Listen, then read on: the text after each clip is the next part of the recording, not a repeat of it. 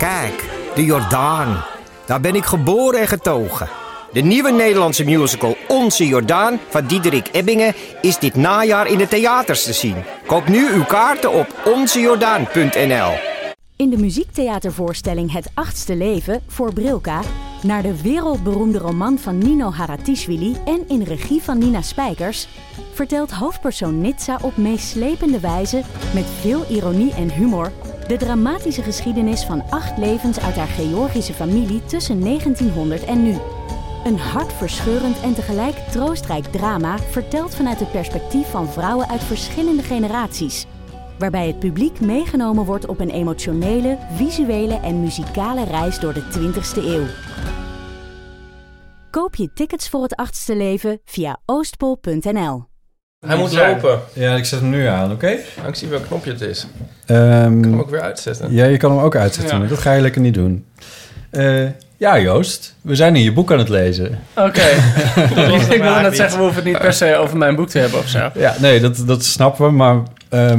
Volgens mij, vorige keer dat ik hier was, dan heb ik alleen maar een soort van apocalyptische denken voorspeld dat we dankzij het internet allemaal straks in grotten wonen, omdat de wereld verpest is. Ja. Ja. Ik weet niet wat voor bui ik toen was. We zijn een stuk dichterbij. Nu schijnt de zon. Ja. Dit is volgens mij de eerste podcast die we overdag opnemen. Met daglicht. Ja, nou, het is in ieder geval lang geleden. Nu schijnt de zon en lijken grotten heel ver weg. Ja. Ik wil ook graag een straight answer geven op deze vraag. Ik heb je boek nog niet uit. Okay. Nee, ik ook niet. Oh. Maar Ipe stuurde me gisteren een berichtje. Dat boek van Joost is weer irritant goed. Yes. Daar sluit ik me volledig bij aan. Want ik heb wel heel veel zin om het uit te lezen. Okay. Dat is misschien een soort van goedmakertje voordat we het nog niet uit hebben. Wat we sinds oktober al hadden kunnen doen volgens mij. Maar goed. Ja. Wanneer is het verschenen? Oh god, we zien de teleurstelling op zijn gezicht. Ja. Nee, het is in oktober. Ik reken jullie een beetje onder mijn vaste lezers. Maar nu kom ik er dus langzaam achter dat zo vast die lezers niet zijn. Als jij het enige was wat we hoefden te lezen, dan hadden we dat zeker al achter de rug. Ja. Nou, en hebben jullie wel mijn scheurkalender al helemaal gelezen? Ja, die heb ik wel uit. Oké. Er staat helemaal niet wie wat schrijft. Nee, dat is... ik heb samen met Marja Pruijs en Kees Hart die kalender gemaakt. En dus we dachten van, laten we niet eronder zetten wie wat heeft gedaan, maar dan... Ik las er net een over scholieren.web of zo. Scholieren.web. Die heb ik geschreven, denk ik. Ja, toch? Ja. Nou, dat kon ik wel zien. Ja. Ja, we kunnen nu... Er is ook een silver lining over dat we het boek nog niet uit hebben, want nu kunnen we het de volgende keer er weer over hebben, als we het dan wel uit hebben, snap je? En moeten we niet ook even zeggen voor luisteraars hoe en wat? Ja, zal ik dat nu doen? Oh, dat ga je nu doen.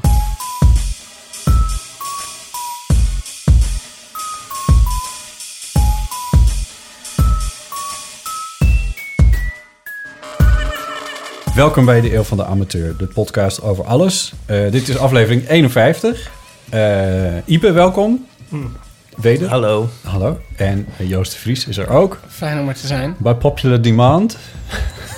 Dat wil zeggen, dat was in aflevering 46. Dat was ene Jaap die een voicemailtje insprak. Komt Joost nog een keertje terug? Oh. En verdomd, even later... toen zeiden wij geloof ik van... Nou ja, die luistert toch... Ga je dat nou weer uitmeten? Ja, ik ga het weer uitmeten. Hoe dan ook. Je liet weten dat je het ook alweer... Ik had het wel gehoord. Je zei ervan... Ja. Joost luistert toch niet. En wie zat er te luisteren? Ja, Joost. Heel braaf. Ja. Terwijl wij in je boek hadden moeten zitten lezen. Ik denk, die jongens lezen mijn boek. Dan kan ik op een minst een podcast luisteren. Ja, dankjewel. Maar je bent er. Heel leuk. Yes. Het boek waar we het over hebben... Jouw boek is Oude Meesters, waarmee je sinds oktober op tournee bent. Bij diverse media en lezingen ook. Doe je dat? Best veel. Ja, inderdaad. Dus dan bijna elk weekend. Of... Ga een beetje dichter bij de microfoon. Oh, sorry. Ja, nee, bijna elk weekend heb je wel ergens een... probeer je mensen iets over je boek uit te leggen, voor zover dat gaat. Ja, maar echt het hele land in dan ook? Met... Ja, nee, ik bedoel, ik moet ook niet overdrijven hoor. Maar het grappige is wel dat ja, je toch altijd wel op plekken komt waar je van tevoren niet per se verwacht dat je zou komen. Deventer of? Nou ja, maar Schiedam, weet je. Ik kan me niet herinneren dat ik ooit echt... Nou, ik ben wel een keer in Schiedam geweest met een vorig boek. Maar dan nu ben je in Schiedam-Noord, weet je. Nou, ik had niet logischerwijs verwacht in Schiedam-Noord te zijn. Ja. En zo kom je altijd wel op grappige plekken terecht. Waar mensen dan super serieus... Ik bedoel dat absoluut niet om hoofdstedelijk op de provincie af te geven. Maar het is heel grappig dat je dan... je zit hier gewoon heel erg in je eigen bubbel... en je denkt dat al het literaire in de wereld... zich hier in Amsterdam afspeelt. En dan ga je naar Schiedam en dan zitten een aantal mensen... die supergoed je boek hebben gelezen. En het supergoede, slimme vragen over hebben. Landsvrouwen, toch? Die lezen in Nederland. Ja, en hun echtgenoten ook wel. Dus, nee, maar je komt echt altijd op de raarste plekken. En ook dat je dan af en toe opeens... op een middelbare school bent in Wageningen, weet je wel... waar dan zo'n hele klas, dat je denkt van... middelbare scholieren lezen niet meer... en dat die dan jouw boek beter blijken te kennen... dan dat jij het hebt gedaan. Oh, wow.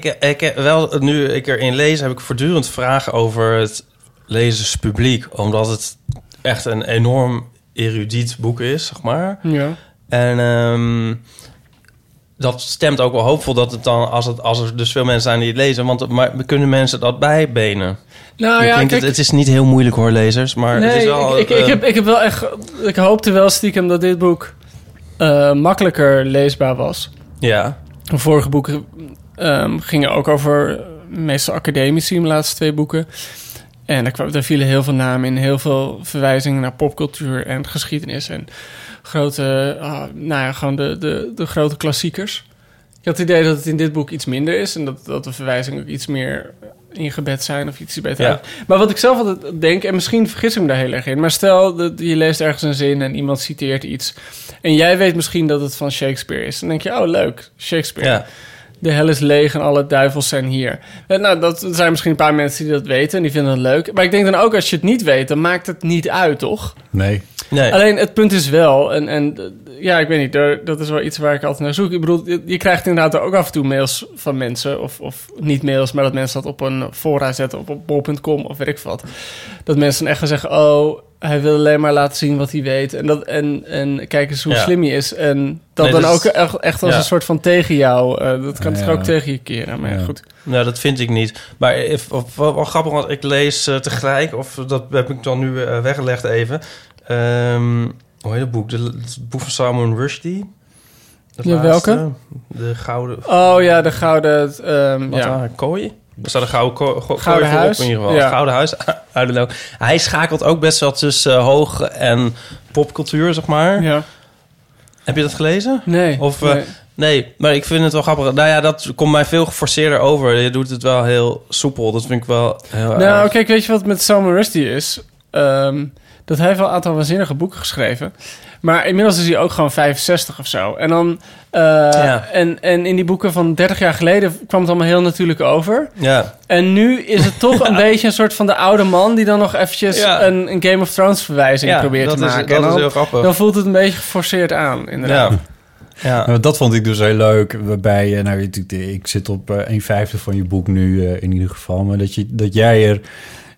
wel een citaat uit Tolkien in gooit. Nou is dat inmiddels trouwens wel ook... wordt zo onderhand onder de klassiekers gerekend. Ja, nee, maar ik bedoel ook...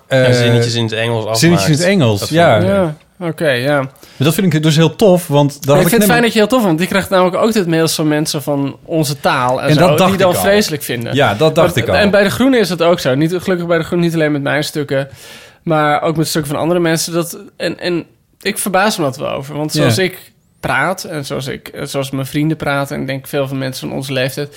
is het best wel gebruikelijk dat je af en toe gewoon Engelse termen gebruikt. Ja. Maar op het moment dat het dan op papier staat... dat mensen kunnen zich dan toch heel erg eraan irriteren... en vinden dat het niet hoort. Of ik vind dat heel moeilijk. Want... Ja, maar ik vind het dus juist wel tof dat je dat dan gewoon wel doet. Nou, kijk, ik probeer... mijn personages, hoop ik... Ja. Het zijn gewoon mensen die in de wereld staan... zoals jullie ook in de wereld staan. Ja. En dat betekent dat hoog- en laagcultuur door elkaar heen lopen. En het nieuws loopt met het persoonlijke hand in hand. En soms praat je imperfecte... heb je een leuke archaïs Nederlands woord dat je gebruikt... en de zin erop gebruik je weer gewoon een Engelse term... of weet ik wat, of een popculturele term... of een term die heel erg bij het internet hoort. Ik bedoel, het loopt allemaal in het mensenleven... loopt het allemaal door elkaar heen... En ik heb het idee dat als het in het mensenleven allemaal door elkaar heen loopt... dat het dan ook in het levens van je personages door elkaar heen zouden moeten lopen. Ja. En ik heb in dit geval, gaat mijn boek Oude Meesters gaat over twee broers. De een is journalist. De ander doet eigenlijk niks. Die heeft een beetje geld verdiend met iets op internet. En dat zijn wel gewoon slimme jongens en hoogopgeleide jongens. Dat zijn jongens die gewoon bezig zijn met... de wereld zoals die is en zoals die aan het veranderen is. En ja, dat het politieke en het persoonlijke loopt, denk ik, en het culturele loopt gewoon door elkaar heen. Ik heb net die scène gelezen waarin van de journalistenbroer er een Sieger. Sieger, een oude collega net overlijdt, die een oude eminente journalist die wel bekend is en toevallig overal bij was. Zoals 9-11 was hij bij. Ja. En toen het MH17... Als een soort Halbe Zijlstra. Wat zou ik nou vertellen? Oh ja, die begrafenis daarvan. Die man is overleden en Sieger gaat naar die begrafenis en die echt zich helemaal dood aan de toespraken erover. En dan schrijf je op van... Je hebt... ik ben even vergeten, die man heeft een complexe naam. Fidelius. Je hebt Fidelius de man en je hebt het verhaal van Fidelius. En dat vergelijk je... Never the twain shall meet. Ja. Bijvoorbeeld, dat is een mooi Engels zinnetje wat daar komt. Maar ook de vergelijking met de journalistiek. Omdat die Fidelius zelf 9-11 heeft meegemaakt. Hij zat in een taxi dan terwijl dat gebeurde. En hij zag een soort schaduw en dook weg en zo. Dus hij heeft dat meegemaakt. En... terwijl dat gebeurde, realiseert hij zich... hij belt geloof ik met iemand... dan realiseert hij zich van, dit is nog niet het verhaal. En het verhaal moest nog komen. Dus de gebeurtenis zelf moest nog verhaald worden of zo. Ja. Zoals ook als iemand overlijdt... dan pas het verhaal er is van zo'n persoon. Ik vond dat heel mooi, die twee... Die elkaar feitelijk niet ontmoeten. Potter lijkt wel een schoolklas die het boek beter kent dan... Nee, maar goed, maar dat is natuurlijk altijd wat... Kijk, dit boek gaat op een bepaalde manier ook over geschiedenis... in de zin dat het twee broers zijn die allebei... Ik denk dat Edmund, de jongste broer... dat die het liefst gewoon in de 19e eeuw was geboren. En Sieger, de journalist, was denk ik liever gewoon ergens in de jaren 50 geboren... zodat hij in de jaren 80 de gevierde journalist kon zijn... op het moment dat de krantenjournalistiek nog zo ongelooflijk belangrijk was... en nog zo ongelooflijk prominent in de cultuur. Ja. Maar ik denk dat je dat zelf altijd weet... dat je dat zelf ook donders goed aanvoelt... dat op het moment een biografie is iets anders dan het leven zoals je zelf meemaakt. En dat heb je zelf denk ik ook wel eens, dat soms dan... Ik ben net geïnterviewd voor Vrij Nederland. Toen kreeg je de vraag of ik iets over mijn jeugd wilde vertellen. Ja, en wat vertel je dan maar? Ja, dan vertel je, ik woonde daar en daar. Ik woonde in Heergewaard op de Aquamarijn. En mijn ouders zijn gescheiden toen ik 10 was. Ik heb een tijdje in een ziekenhuis gelegen... omdat ik iets aan mijn heup had. Weet je, je vertelde maar een verhaaltje. En je vertelt 8 dingen. Mm-hmm. En die 8 dingen die je noemt... hebben niets te maken met hoe jij het zelf beleefd hebt. Nee. En dat is natuurlijk gewoon... Voor historici is dat gewoon de onvertaalbare slag die je altijd moet maken... en die je dus nooit helemaal kunt maken. Tussen wat de gebeurtenis was en hoe die aanvoelde... en hoe je die gebeurtenis navertelt. Ja. Je hebt een heel mooi verhaal van Tsjechov, De Kus. En dat gaat over er komt een regiment soldaten... die slaat zijn tenten op... bij een dorpje. En bij het dorpje is een groot landhuis. En volgens worden alle officiers uitgenodigd op dat landhuis op een bal. En onder die officiers zit een beetje zullige, in zichzelf gekeerde man. Beetje eenzaam. Niet getrouwd. En die gaat dan naar het landhuis toe. En iedereen is aan het dansen met die mooie vrouwen. Alle vrouwen hebben de mooiste jurk aangetrokken. En hij loopt dan een beetje door dat landhuis te zwerven. Eenzaam en ongelukkig. En dan loopt hij een kamer in. Donkere kamer. En opeens voelt hij een hand op zijn rug. En hij draait zich om en hij wordt volgezoend door een vrouw.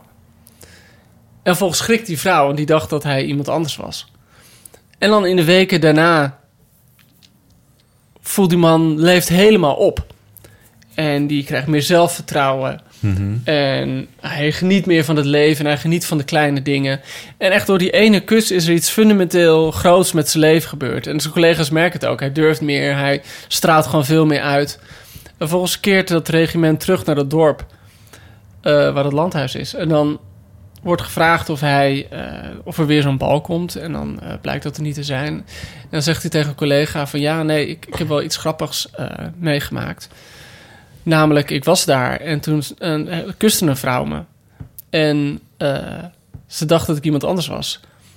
En hij schrikt er dan van op het moment dat hij het vertelt. Want het vertellen, hij voelde zich op zijn hele leven veranderd. Maar op het moment dat hij het vertelt, merkt hij... Het zijn maar twee zinnen om te vertellen wat er gebeurd is. Ja, ja. En op een bepaalde manier die hele gebeurtenis die zo belangrijk voor hem was, op het moment dat hij dat in een anekdote moet vertellen, blijft er eigenlijk niks van over. Nee. En ik bedoel, dit is een misschien een extreem voorbeeld hoor, maar ik denk dat natuurlijk gewoon heel vaak zo aanvoelt. Dat is het verschil tussen de gebeurtenis en het verhaal van de gebeurtenis. Ja. En in het verhaal, kijk naar Halbe Zijlstra, je kan elk verhaal ook heel veel mooier maken in de gebeurtenis. Ja. Maar ook dan raakt het verhaal weer verder weg dan wat er daadwerkelijk gebeurd is. Ja, die twee zinnetjes. Ja, precies. Dus dat vind ik altijd fascinerend. En ik denk dat elke schrijver dat ook leuk vindt hoor. Omdat dit natuurlijk welk boek je ook schrijft, dat is het ambacht waar je mee werkt. Dat je een verhaal hebt en dat moet je, voor mij bijvoorbeeld, schrijven altijd aan als een vorm van vertalen. Je hebt een beeld in je hoofd en dat moet je vertalen in tekst. En in tekst wordt het altijd al anders dan dat je het bedacht hebt. Mm-hmm. En dat is hoe je het bedacht hebt. Moet je nagaan als het echt is gebeurd. Ja. Precies. Dus er gaat altijd iets verloren en er komt altijd wel weer iets bij. Ja. En voor dit boek had je ook al een beeld voor ogen. Een gebeurtenis die je wilde vertellen? Of? Ik had eigenlijk een gevoel in gedachten. Ik had een keer een essay geschreven voor Das Magazine. Dat volgende week zijn laatste nummer verschijnt en dan goed verdwijnt. Wegens succes verdwenen. Dat vind ik mooi. Ja. En dat was een essay, dat ging eigenlijk een beetje over... Het was een redelijk persoonlijk verhaal. Maar ik zat naar Gandhi te kijken, die film met Ben Kingsley van Richard Attenborough. De Gandhi, ja. En toen betrapte ik me erop dat ik het vond dat die Engelse paleizen er zo mooi uitzagen. Dat waren dan de kolonisators. Maar toen opeens betrapte ik me erop dat ik gewoon zo'n heimwee kon hebben. Nou, ik dacht van, goh, was alles niet in de 19e eeuw veel mooier dan dat nu is. En ik bedoel, dat is ook zo'n gevoel dat je denk ik wel eens hebt als je door Regent Street loopt in Londen, of door Boulevard Saint-Germain in Parijs, of gewoon door Amsterdam heen. Dat je echt denkt, wauw, gaat het ooit nog zo mooi worden als dat het vroeger was? En dat is natuurlijk... ik denk dat het een gevoel is waar heel veel mensen zich in kunnen verplaatsen. Ik denk dat het ook een gevoel is dat heel erg, wordt uitgebuit door, de Thierry Baudet-achtige van deze wereld. En ik denk dat het daarnaast ook een heel vals gevoel is. Want inderdaad, het is denk ik als blanke, heteroseksuele, hoogopgeleide, redelijk welvarende man in de 19e eeuw moet heel lekker zijn geweest. Maar was je vrouw geweest, of homo, of zwart, dan had je het een stuk moeilijker gehad. Ja. Dus ik bedoel, het is zo'n soort van fantasie waarvan je eigenlijk weet dat die vals is. En tegelijkertijd voel je hem wel. Ja. Dus ik had een beetje in mijn hoofd om daarover te schrijven. Over mensen die het gevoel hebben van, is dit wel mijn tijd? En tegelijkertijd, ja, het is je tijd, want je bent geboren, je kan er niks anders mee. Nee. Dus dat is denk ik een beetje voor beide personages. Want Sieger of Edmund, welke heeft dat ook weer? Edmund heeft vooral heel erg. Want die heeft er ook een soort schuldgevoel toch eigenlijk bij. Ja, nee, want aan de ene kant, hij voelt zichzelf ook bespottelijk, denk ik. En het boek begint ermee dat hij door Malta loopt. En dan stelt zich helemaal voor dat hij in de 17e eeuw door Malta heen loopt en hoe prachtig dat moet zijn. Dat verzint hij dan ook allemaal verhalen bij. Ja, het is echt zo iemand die er graag verhalen bij verzint. Het is echt een dromer. Ken je dat essay van Rudy Kousbroek hier ook over? Maar die heeft het wel meer soort in positief over. Hij doet het dan aan de hand van de verwoording van het NS-logo. Oh, oké. Dat vroeger een heel mooie wiel was met vleugels. En daar werd het soort van. Ja, en dan heeft hij het over dat treinen vroeger een soort rijdende paleizen waren en zo. En hij zit heel erg in dat romantische idee van, oh, vroeger was alles mooier. Hoe kan dat nou? Nee, ken ik niet. Nee, maar Dus dat was denk ik het gevoel waar ik dat boek mee begon. Van, ik wil erover schrijven hoe het is om je niet helemaal thuis te voelen in de tijd waarin je geboren bent. Ja, het is prachtig omdat hij moet dan inderdaad steenrijk is geworden met een internetdingetje zoals je dat bijna alles wat bij deze tijd hoort. Ja, totaal. Ja. En hij is rijk geworden met een app waar hij toevallig bij werd, dat die werd bedacht. En hij kreeg een paar aandelen. En dat is allemaal goed gegaan. Dus dat was een beetje dat dilemma van, hoe verhoud je tot een wereld die niet helemaal de jouwe is. Ja. En dan volgens moet je natuurlijk een plot gaan bedenken en moet je dingen gaan gebeuren. En zodoende had ik wel snel het idee in mijn hoofd dat ik twee verhalen had van die ene broer, Sieger. En dat gaat veel meer over dat hij een journalistieke scoop heeft. Zijn krant waarvoor werkt is aan het restylen, zoals elke krant permanent restylt. En dat vind hij eigenlijk me vreselijk. Eigenlijk wil ik gewoon de 20e eeuwse pagina grote krant wil ik terug. Ja. En een beetje als kuifje de wereld rond. Ja. En dus hij heeft een scoop, die besluit hij voor zichzelf te houden. En dat wordt iedereen helemaal gek van. En aan de andere kant heb ik een broer. En zijn jongere broer is dus Edmund. En die raakt eigenlijk via de ex van Sieger betrokken bij een tv-serie, een soort Game of Thrones-achtige tv-serie, die zich helemaal in het verleden afspeelt, zoals hij dat zou willen zien. Dus ik wist dat ik die twee verhalen had en dat die elkaar de hele zouden afwisselen. Ik wist ook dat de broers elkaar pas helemaal op het einde mochten ontmoeten. Spoiler! Dus, nou ja, goed, maar gewoon, dat ze elkaar ontmoeten is één ding. Ik bedoel, ik zeg niet wat er gebeurt. Dus ik wist een paar dingen, maar gek genoeg... Ik kan daar nooit tegen in fictie. Als je dus heet, dan zit je erin en dan is het volgende hoofdstuk en dan oh god, nu moeten we weer naar het andere en dan moet je daar weer even inkomen. Dan moet je weer naar het andere. Dan moet je als een soort wisselbaden. Ja, maar ik heb wel geprobeerd om het. Want ik ben het wel met je eens. Soms heb je wel eens met verhalen, maar. Ik kan er niet tegen, zo overdreven, maar je moet al steeds switchen. En dan, ik heb het dus geprobeerd dat ze het elkaar redelijk vlot afwikkelen. Ja. Dus het is niet zo dat je opeens 100 pagina's de andere krijgt. Ik heb bijvoorbeeld laatst een boek gelezen van Ellen Hollinghurst. Oh ja. En die heeft dan steeds van die boeken, de laatste paar boeken, die spelen zich dan zo over 50 jaar af. Ja. En dan elke keer met zo'n sprong in de tijd van 15 jaar. En dan ben je elke keer weer 80 bladzijden aan het uit ontdekken wat er ook weer aan de hand is. En dan, dan krijg je weer, oh god, ja, dat. Ja. Dus daar moet je inderdaad een beetje voor oppassen. Ja. Maar voor mij om te schrijven was het heel fijn, omdat dat zeg maar het verhaal van Sieger is redelijk plot-driven en hoop ik, spannender. En het verhaal van Edmund is meer een beetje grappig en filosofisch. Dus voor mij was het heel fijn dat ik bij het schrijven kon afwisselen waar ik net zin had. Ja. Ik heb als lezer moet je er gewoon natuurlijk allemaal doorheen. Dus sta je ervoor, dan moet je er door. Nee, ik heb net gelezen die scène dat ze het idee voor dat nieuwe katern ontvouwen. Ja. En dat vond ik heel erg grappig. Sieger is op de krant en die krijgt dan inderdaad te horen dat er een... Ik hoef het jou niet uit te leggen. En hij krijgt een pitch voor een nieuw katern. Ja. En dat katern, het is zeg maar kwaliteitskrant. Dus ik noem niet welke krant het is. Je kan natuurlijk de NRC in herkennen. En die komen dan met een katern, dat heet de Hart, de HNZ. De Hart en Ziel? Of de Hazes wordt de HNZ, dus de Hazes wordt genoemd. Ja. Het grappige is dat ik het echt zo bedacht. En dat ik ook heel blij was met mijn grap. Dat er dan een krant is met een katern dat de Hazes heet. Maar dat ik inmiddels gaandeweg dacht van, ik kan me eigenlijk oprecht wel voorstellen dat het Algemeen Dagblad gewoon met de Hazes komt. Het zit zo dicht op alles dat het heel grappig is. Maar ik zat nog te denken van, kunnen we ooit nog een sleutelroman over jouw tijd in de universiteitsjournalistiek verwachten? Dat zou mooi zijn, mooie zet zijn. Ja. Mijn gouden jaren bij het U-blad. Ja. Waarin ik als kuifje bij de universiteitskrant begon. En die heel erg werd gedomineerd door de aanwezigheid van een fotostripmaker die elk nummer de halve achterpagina in beslag nam. Ene Ipatrice. Ja. Ja.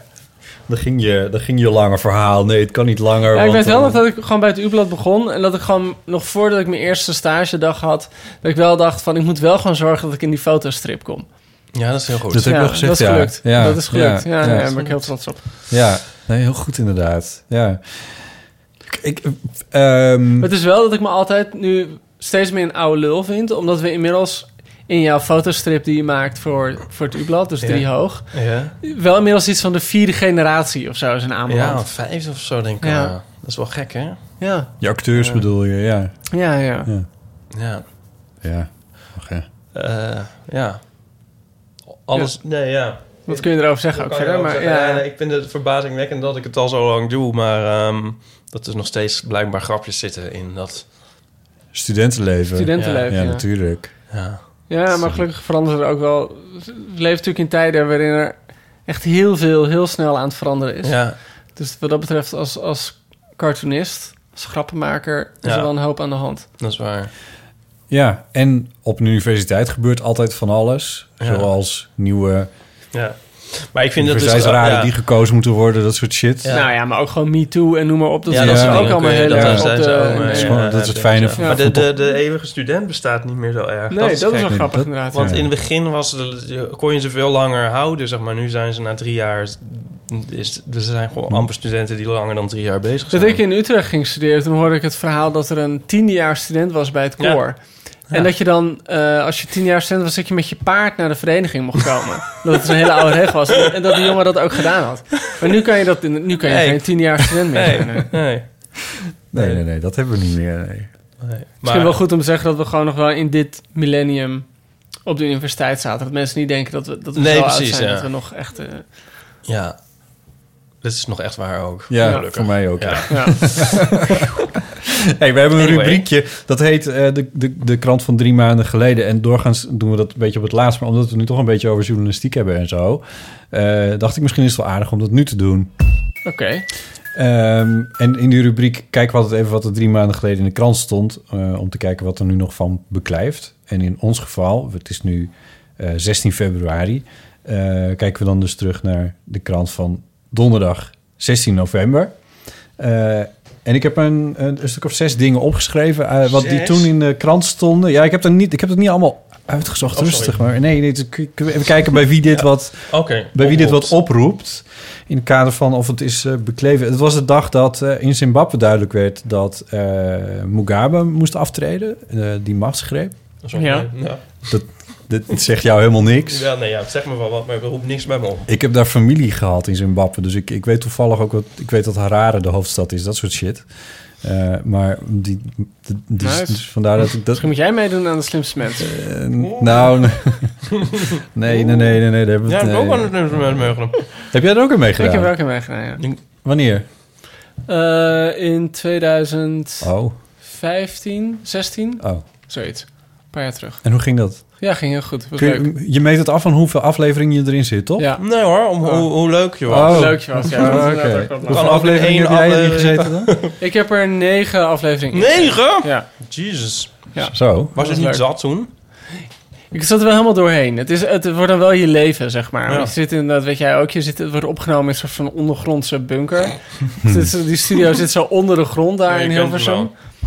En het zijn 3 afleveringen op een dag. Dus dat wordt wel je leven dan, zeg maar. Oh, ja. AK-ingebouw, bedoel je dat zeggen? Oh, daar, ja. Ja, want ik was nog bijna te laat, want ik zat zo op het Mediapark. Oh, nee, ja. Even kijken, waar is het eigenlijk? Oh, is het helemaal niet. Over slimste mens gesproken. Nee. Maar jij zat dus ook in de finale week. Ja. Ja. Ik ben er toen uitgegaan op wat weet je over Typhoon. En toen haalde ik Typhoon in mijn hoofd door elkaar... met Kaidman. Oh ja. Dus toen zei ik, het eerste dat ik zei was... hij heeft het met Anouk gedaan. Oh ja. En dat bleek niet zo te zijn. Had ook nog toevallig... Het had wel zomaar gekund. Dat sluit niet uit. Nee, goed. Maar daar ging toen heel erg de mist in. Maar Kaidman heeft het met Anouk gedaan? Ja, Kaidman heeft kinderen met Anouk. Serieus? Of bedoel ik ook niet Kaidman? Kaidman, dat is een gast van... wat is hij, 30 of zo? En Anouk is inmiddels... I don't know... Ik weet het eigenlijk al. Ik weet het eigenlijk ook niet. Ik ben bang dat ik nog iets... Ik ben bang dat ik... Postman. Ik bedoel Postman. Ik zei Kaidman. Ik bedoel Postman. Sorry, zie je dat? Ik moet het gewoon niet over... dat popcultuurreferenties. Nee, dat is... niet... Ja, als het op hiphop aankomt, dan ben ik nergens. Nee, dat begrijp ik wel. Het was ook de dag, 16 november... dat de laatste Da Vinci, zo wordt hij genoemd... voor 380 miljoen euro is geveild. Ja. En ik herinner me dat daar nog wel een hele discussie uit voortkwam... hoe het nou eigenlijk, waar het met de kunst naartoe gaat... als het allemaal zoveel geld gaat kosten. En dan bedoelen ze vooral dat de institutionele beleggers ervoor kiezen... om in kunst te gaan beleggen. Want het blijkt dat toch voor vrij lucratief te zijn. Ja, nou, en dat de Europese kunst... ook gewoon zo rechtstreeks naar Louvre, Abu Dhabi gaat. En zo. Ja, deze ook, toch? Ja, deze ook. Want het wordt door een Saoedische prins gekocht. Maar die gaat het in Abu Dhabi. Ja. Wat eerst niet duidelijk was, maar in de dagen dat werd later wel duidelijk, inderdaad. Ja. Ja, nou, maar goed, dat is natuurlijk ook echt een probleem voor de musea hier. Kijk, een stedelijk kan niet meer een modern kunstwerk kopen. Want zelfs contemporaine kunst is gewoon niet meer te betalen. Nee. Dus dan ben je heel erg toegewezen op de gulle giften van rijke mecenissen. Ja. Of je moet net de mazzel hebben dat er een of andere rijkaard is... die zijn collectie bij jou nalaat of zo. Nalaat of juist exposeert, inderdaad. Ja. Maar dan krijg je volgens weer wat je zag met het stedelijk... Zo'n Beatrice Roef was heel goed om tegen al die hele rijke kunstverzamelaars aan te schuren.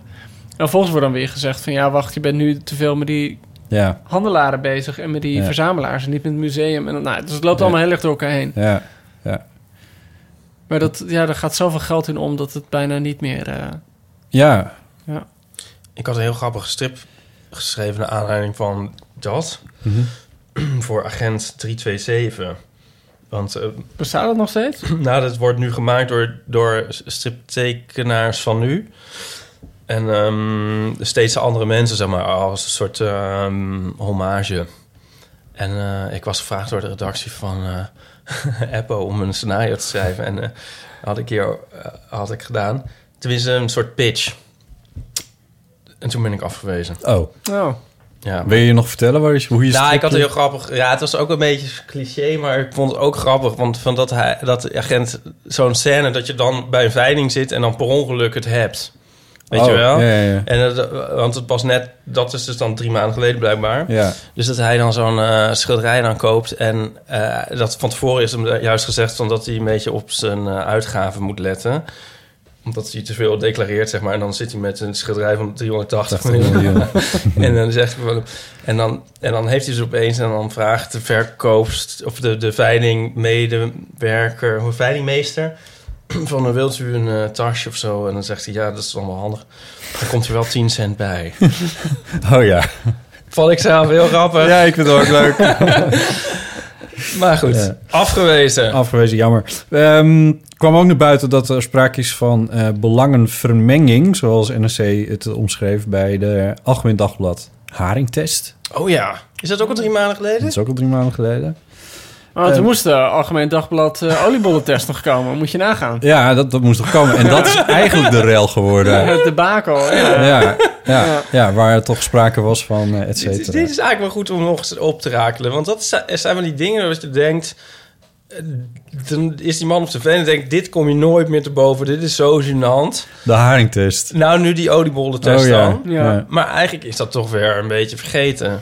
Ja, maar en het Algemeen Dagblad had dan ook het Sinterklaasbestand. Het Zwarte Pietbestand. Het Zwarte Pietbestand. Dat was het idee dat er dan zolang Sinterklaas in het land is... mogen we niet over Zwarte Piet praten. Ja. Nou, dat is onlangs opgeheven. Ja, dat is weer... En sindsdien... Gaat er geen dag voorbij? Nee, dat... Zullen we het over Luizenmoeder hebben? Ja. Oké. Kijken jullie dat? Nee. Ik vind het een grappig bruggetje. Of het was ook geen bruggetje. Het was eigenlijk gewoon... Het is een bruggetje. Okay. Want ze haalden de laatste aflevering, denk ik, over Winterklaas. Oh, oké, vertel. Dan stelt de directeur daar op school voor om in plaats van Sinterklaas Winterklaas te vieren met... En dat is dan een soort... De man die woont op... De neef van Sinterklaas woont op de Noordpool... en die heeft zijn helpers, dat zijn dan ijsberen. En zo. Maar jullie hebben het niet gezien. Nee, ik heb dus volgens mij de eerste 4 afleveringen gezien... maar deze heb ik nog niet gezien. Nee, maar ik vond het heel grappig. Ik vind het dus heel grappig. Oké. Echt waar? Ja. Oké. En het is... ik durf het al bijna niet hardop te zeggen... maar ik vind het is dus heel zelden dat ik iets heel erg leuk vind... dat dan ook zo populair is. Dat is altijd een beetje vreemde gewaarwording. Zeg maar net als dat je... Ik word er altijd heel erg warend van. Ja, daarom. Ja, toch? Dan denk je, want dit kan eigenlijk niet goed zijn... want zoveel mensen vinden dit leuk, dit kan niet goed zijn. NOS schreef er een week lang over. Toen dacht ik, nou... Ja, laat maar. Ja, ik moet er wel echt om lachen. Ja, oh. Het is heel soms is er ook een hit, weet je wel, een liedje dat je echt heel leuk vindt. Dat je denkt van, dat kan toch bijna niet dat het een hit dat ik dat leuk vind. Blijft gewoon een lekker nummer, Get Lucky. Nee, Luizenmoeder. Wat ik wel grappig vind, ik vind het inderdaad, het is gewoon voor Nederlands te doen, is het ook gewoon heel goed gedaan. Ja. Weet je wel, je hebt heel vaak dat het een beetje knullig is en dat is het nu helemaal niet. Wat ik wel grappig vond, is dat het werd echt zo gepresenteerd, zo van, ze durven lekker politiek incorrect te zijn. Maar dat vind ik het helemaal niet. Ik vind er echt niks incorrects aan. Ik bedoel, als er dan een keer een grap... Als er dan een keer zo'n grap wordt gemaakt... dat ze dan een zwarte vader voor de conciërge aanziet... weet je, er wordt meteen ook weer 6000 keer sorry over gemaakt. Dus ik bedoel, het is ook niet dat het... Ja, het toont een ongemak... maar bied daar volgens zo zijn excuses voor aan... dat het ook weer gewoon... Nee, dat klopt. Het is eerder het tegenovergestelde dat het...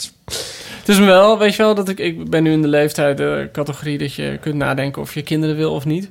Ja. Dus wel als je die serie ziet dat je echt denkt van, ja, Het schoolplein lijkt me de ergste plek die je kunt bedenken. Inderdaad. Dat is volgens mij de vondst hiervan. Dat daar een hele wereld waar je eigenlijk helemaal niet op zit te wachten, die krijg je erbij. Ja, maar vooral wat me vooral heel erg tegenspeelt is dat het toont zo'n wereld van mensen die blijkbaar niets anders in hun leven hebben dan gewoon de irrelevante prestaties van een kind op de basisschool.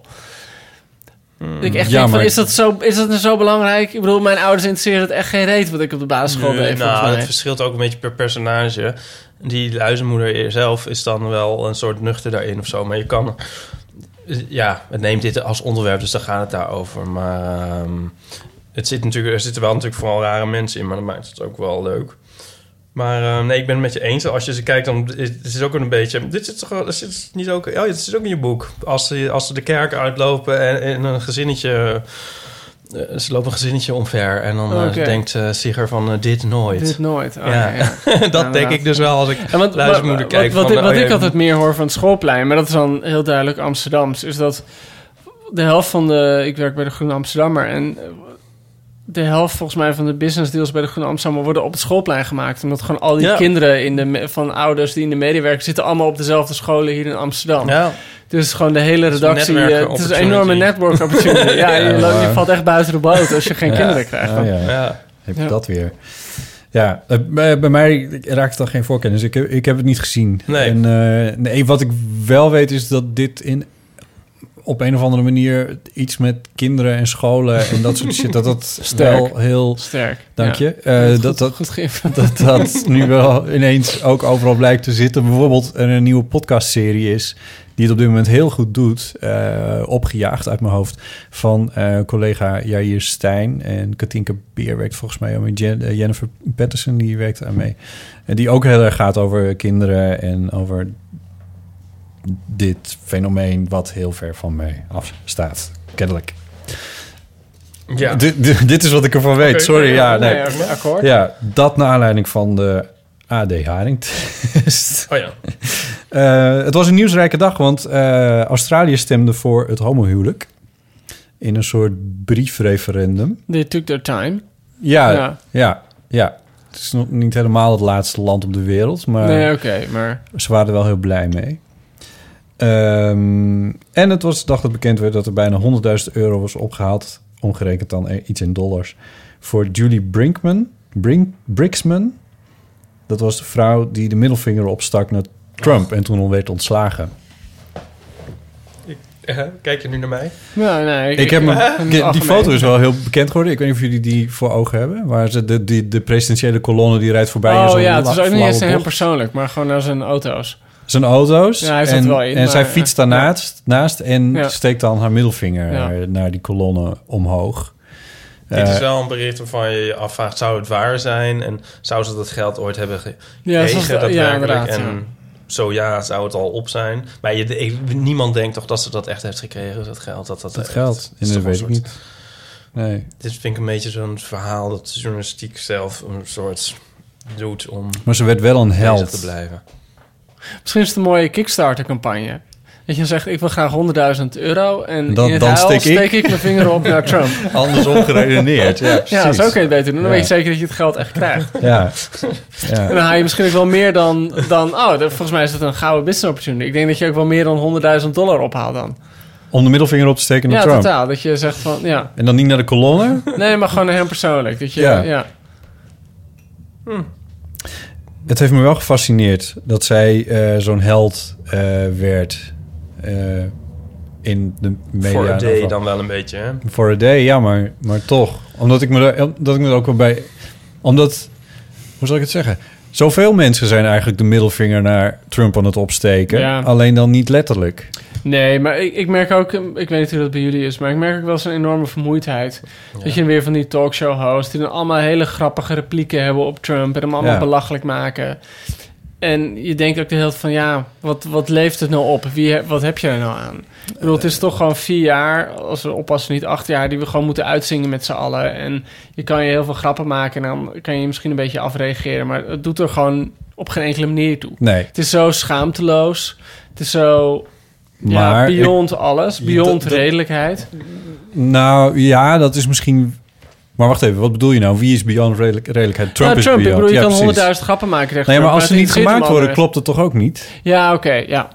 Nee, zo kan je het ook zien. Maar we zijn wel een beetje uitgelachen. Ja, dat is wat ik bedoel. Ik vind het gewoon niet grappig meer. Nee, en ik nee. Maar ja, die haalt iedere keer weer een dommigheid uit. En ik vind het eerlijk gezegd ook wel een soort comfort hebben... om dan vervolgens iemand daar een grap over te horen maken. Er is gewoon geen antwoord op. Ja. Nee, het is ook geen antwoord. Het is ook niet, het helpt ook niet. Nee, maar ik heb het stelt wel gerust. Ik heb andere keer, dan wordt het weer aangetoond hoe corrupt hij is en hoe dom. En dan krijg je weer zo'n hele filijne grap. En dan ben je uitgelachen en dan zit hij er nog steeds. Ja. Dus op een bepaalde manier vind ik het... Ja, het levert mij niks meer op, alle grappen over Trump. Er zit altijd een soort cleverness in. Ik las, vandaag zag ik een tweet, vanochtend of zo... van het ging over die aanslag in... Californië? Ja, die schoolshooting bedoel je. Ja. En Trump geeft de persconferentie... en dan vraagt iemand over de wapenwetgeving... en dan zegt hij dus helemaal niks. Dan loopt hij gewoon weg. Die vraag negeert hij. Ja. En er was dan een soort gifje van dat hij wel wegloopt. Florida. Dus ik weet niet wat je net zei. Ja. Is dat in Californië? Ja, dat is alle bestaande slimste mens. En dan staat er van... lafheid personified of zo. Zoiets, weet ik veel. Ja? Ja. Wat dan ook zo. Dan zie je dat. En dan denk je, ja, dat is zo... Goh, dat is allemaal soort samengebald... in een heel handig gifje... en een heel korte mededeling of zo. En daar word ik alleen maar een soort moedeloos inderdaad van. Ja, ik ook. Ja. Ja. Ik had ook met Halbe Zijlstra... dat je ook... die man liegt en die wordt erop betrapt... en die moet vervolgens aftreden... dat je dan eigenlijk een bepaalde manier helemaal blij over bent. Dat je denkt van, oh wauw, zie je... als je liegt kun je er toch niet doorheen bluffen. Ja. En dus ik had bijna dat voor mij het weer even bevestigde. Ik bedoel, wij zijn bepaald niet Amerika... en Halbe Zijlstra is geen Trump. Maar het was bijna gewoon weer even fijn... om te zien dat de waarheid wel degelijk consequenties heeft. Ja. Maar wat ik daar wel heel erg aan vind... en de VVD dan toch wel heel erg verwijt... is dat ze, zeg maar, als het aan hun had gelegen... waren we dus nu wel Amerika. Dat ze, zeg maar, hem nog in de lucht hebben proberen te houden... dat is toch eigenlijk... Dat is toch wel onbestaanbaar, vind je niet? Ja, maar ze probeerden hem in de lucht te houden... totdat Jeroen van der Veer naar buiten kwam... met het nieuws dat het ook inhoudelijk niet klopte. Ja. En op dat moment was er gewoon, denk ik, geen redden meer aan. Nee, maar ik bedoel, waarom kan... dat? Ik vind dat dus heel erg teleurstellend. Echt, what the fuck? Ik bedoel, al op het moment dat... Rutte moet toch ook gedacht hebben van... Jezus, wat gebeurt hier? En waarom laat iemand dus gewoon een keer vallen... als zoiets gebeurt? Ja. Maar jouw reconstructie van hoe het is gegaan klopt wel, Joost, in de zin van dat het inderdaad een twee stappen ding is. Ja. Kijk, en dan nog weet iedereen wel dat hij dat niet loog, omdat hij de boodschap zo belangrijk vond. Ik bedoel, hij loog natuurlijk omdat hij gewoon... op die plek wilde komen. Omdat hij zichzelf groter wilde maken dan hij was. Ik bedoel, dat is echt gewoon een hele ordinaire... Maar dat is toch ook heel slecht? Maar denk je ook niet dat dan, zeg maar, dit is dan nu... Even, uiteindelijk is het natuurlijk toch ook wel slecht voor de politiek. Dat dit voor Nederland gebeurt. Ja. Dit was slecht voor Nederland en het is slecht voor de politiek. Maar wat wel weer zo is dat, dat er dus wel... Hij heeft moeten aftreden. Ja. Dat is dan toch wel gebeurd. Het is wel gebeurd, maar ik vind dat het dus eigenlijk nog niet snel en enthousiast genoeg is gegaan. Ik vind dat eerder dat ik dan denk van de volgende keer... denkt iemand met een net iets mindere leugen... van nou, dit is nog niet niveau Halbe... dus misschien haal ik het hiermee wel. Wat soms een beetje cru eraan is dat dan zo'n politicus aftreedt... en dat de andere politici dan zeggen van... ja, het is logisch dat hij op moet stappen... maar ik vind het wel heel persoonlijk, vind ik het heel erg voor hem. Ik echt denk, dat had ik helemaal niet. Dit is gewoon, ik bedoel, het heeft niks met persoonlijk te maken. Iemand maakt gewoon een fout en dit zijn de consequenties. Ja. Ja. En het is niet een fout dat hij maakt van... oh, ik zag dat bordje niet. Ik zag dat paaltje achter mijn bumper zag ik niet. Het was een actieve leugen. Het is een actieve leugen. Het is echt iemand die willens en wetens de waarheid heeft verdraaid. Ja. Nou, goed. Ja. Hey, ik heb nog een stuk of wat voicemail berichtjes op onze eeuwofoon. Hadden we die al toen jij de vorige keer... toen hadden we nog geen voicemail. Dat is bijna een jaar geleden. Ja. Ik denk, toen hadden we hem nog niet. Maar die hebben we nu wel... van wie zijn die? Van mensen die hebben ingebeld, van onze luisteraars. Okay. Een stuk of 4. En ik heb nog een vrij lange... Zijn die, zeg maar, zijn het wel gewoon echte... Of zijn het geen obscene reaguurdersberichten? Nee, er zijn... Nee, het is allemaal echt in het nette. En dingen waar we het over hebben gehad... Of die ons voorgelegd worden als kwesties. Nou, want daar roepen we toe op. Van, je kan, levenskwesties kun je doorbellen. En dan praten we erover, omdat wij soms dingen weten. Ja. En soms ook niet. En er heeft ook iemand gemaild met een vrij lange mail. Zullen we die eerst doen? Of graag. Graag hoor ik daar. Jij kijkt altijd een beetje moeilijk. Dus. Die hebben we helemaal overgeslagen. Oh, ik heb er ook, ja. We slaan hem deze keer gewoon over. Doen we de volgende keer weer, ja, dan blijft dat ook vers. Ik kan ook een verslag uitbrengen over een aflevering van 1-100 uit oktober 2001. Ja, nee, natuurlijk. Ja, want... dat doen we eventjes. Want... Alleen de brief heb ik weer thuis laten liggen. Ja, we hebben het over Geeske. Geeske, onze trouwe luisteraar uit Leeuwarden. Die heeft ons 2 maanden geleden per post een dvd gestuurd. Die heb ik aan jou gegeven. Het duurde 2 maanden om aan te praten. Hoe is het? Want dat lukte niet, maar nu dus wel. Ja, op een knopje gedrukt. Heb je op een knopje gedrukt? Maar... Jij woonde samen met een computer scientist. Ja, oké. Goed. Maar, ja.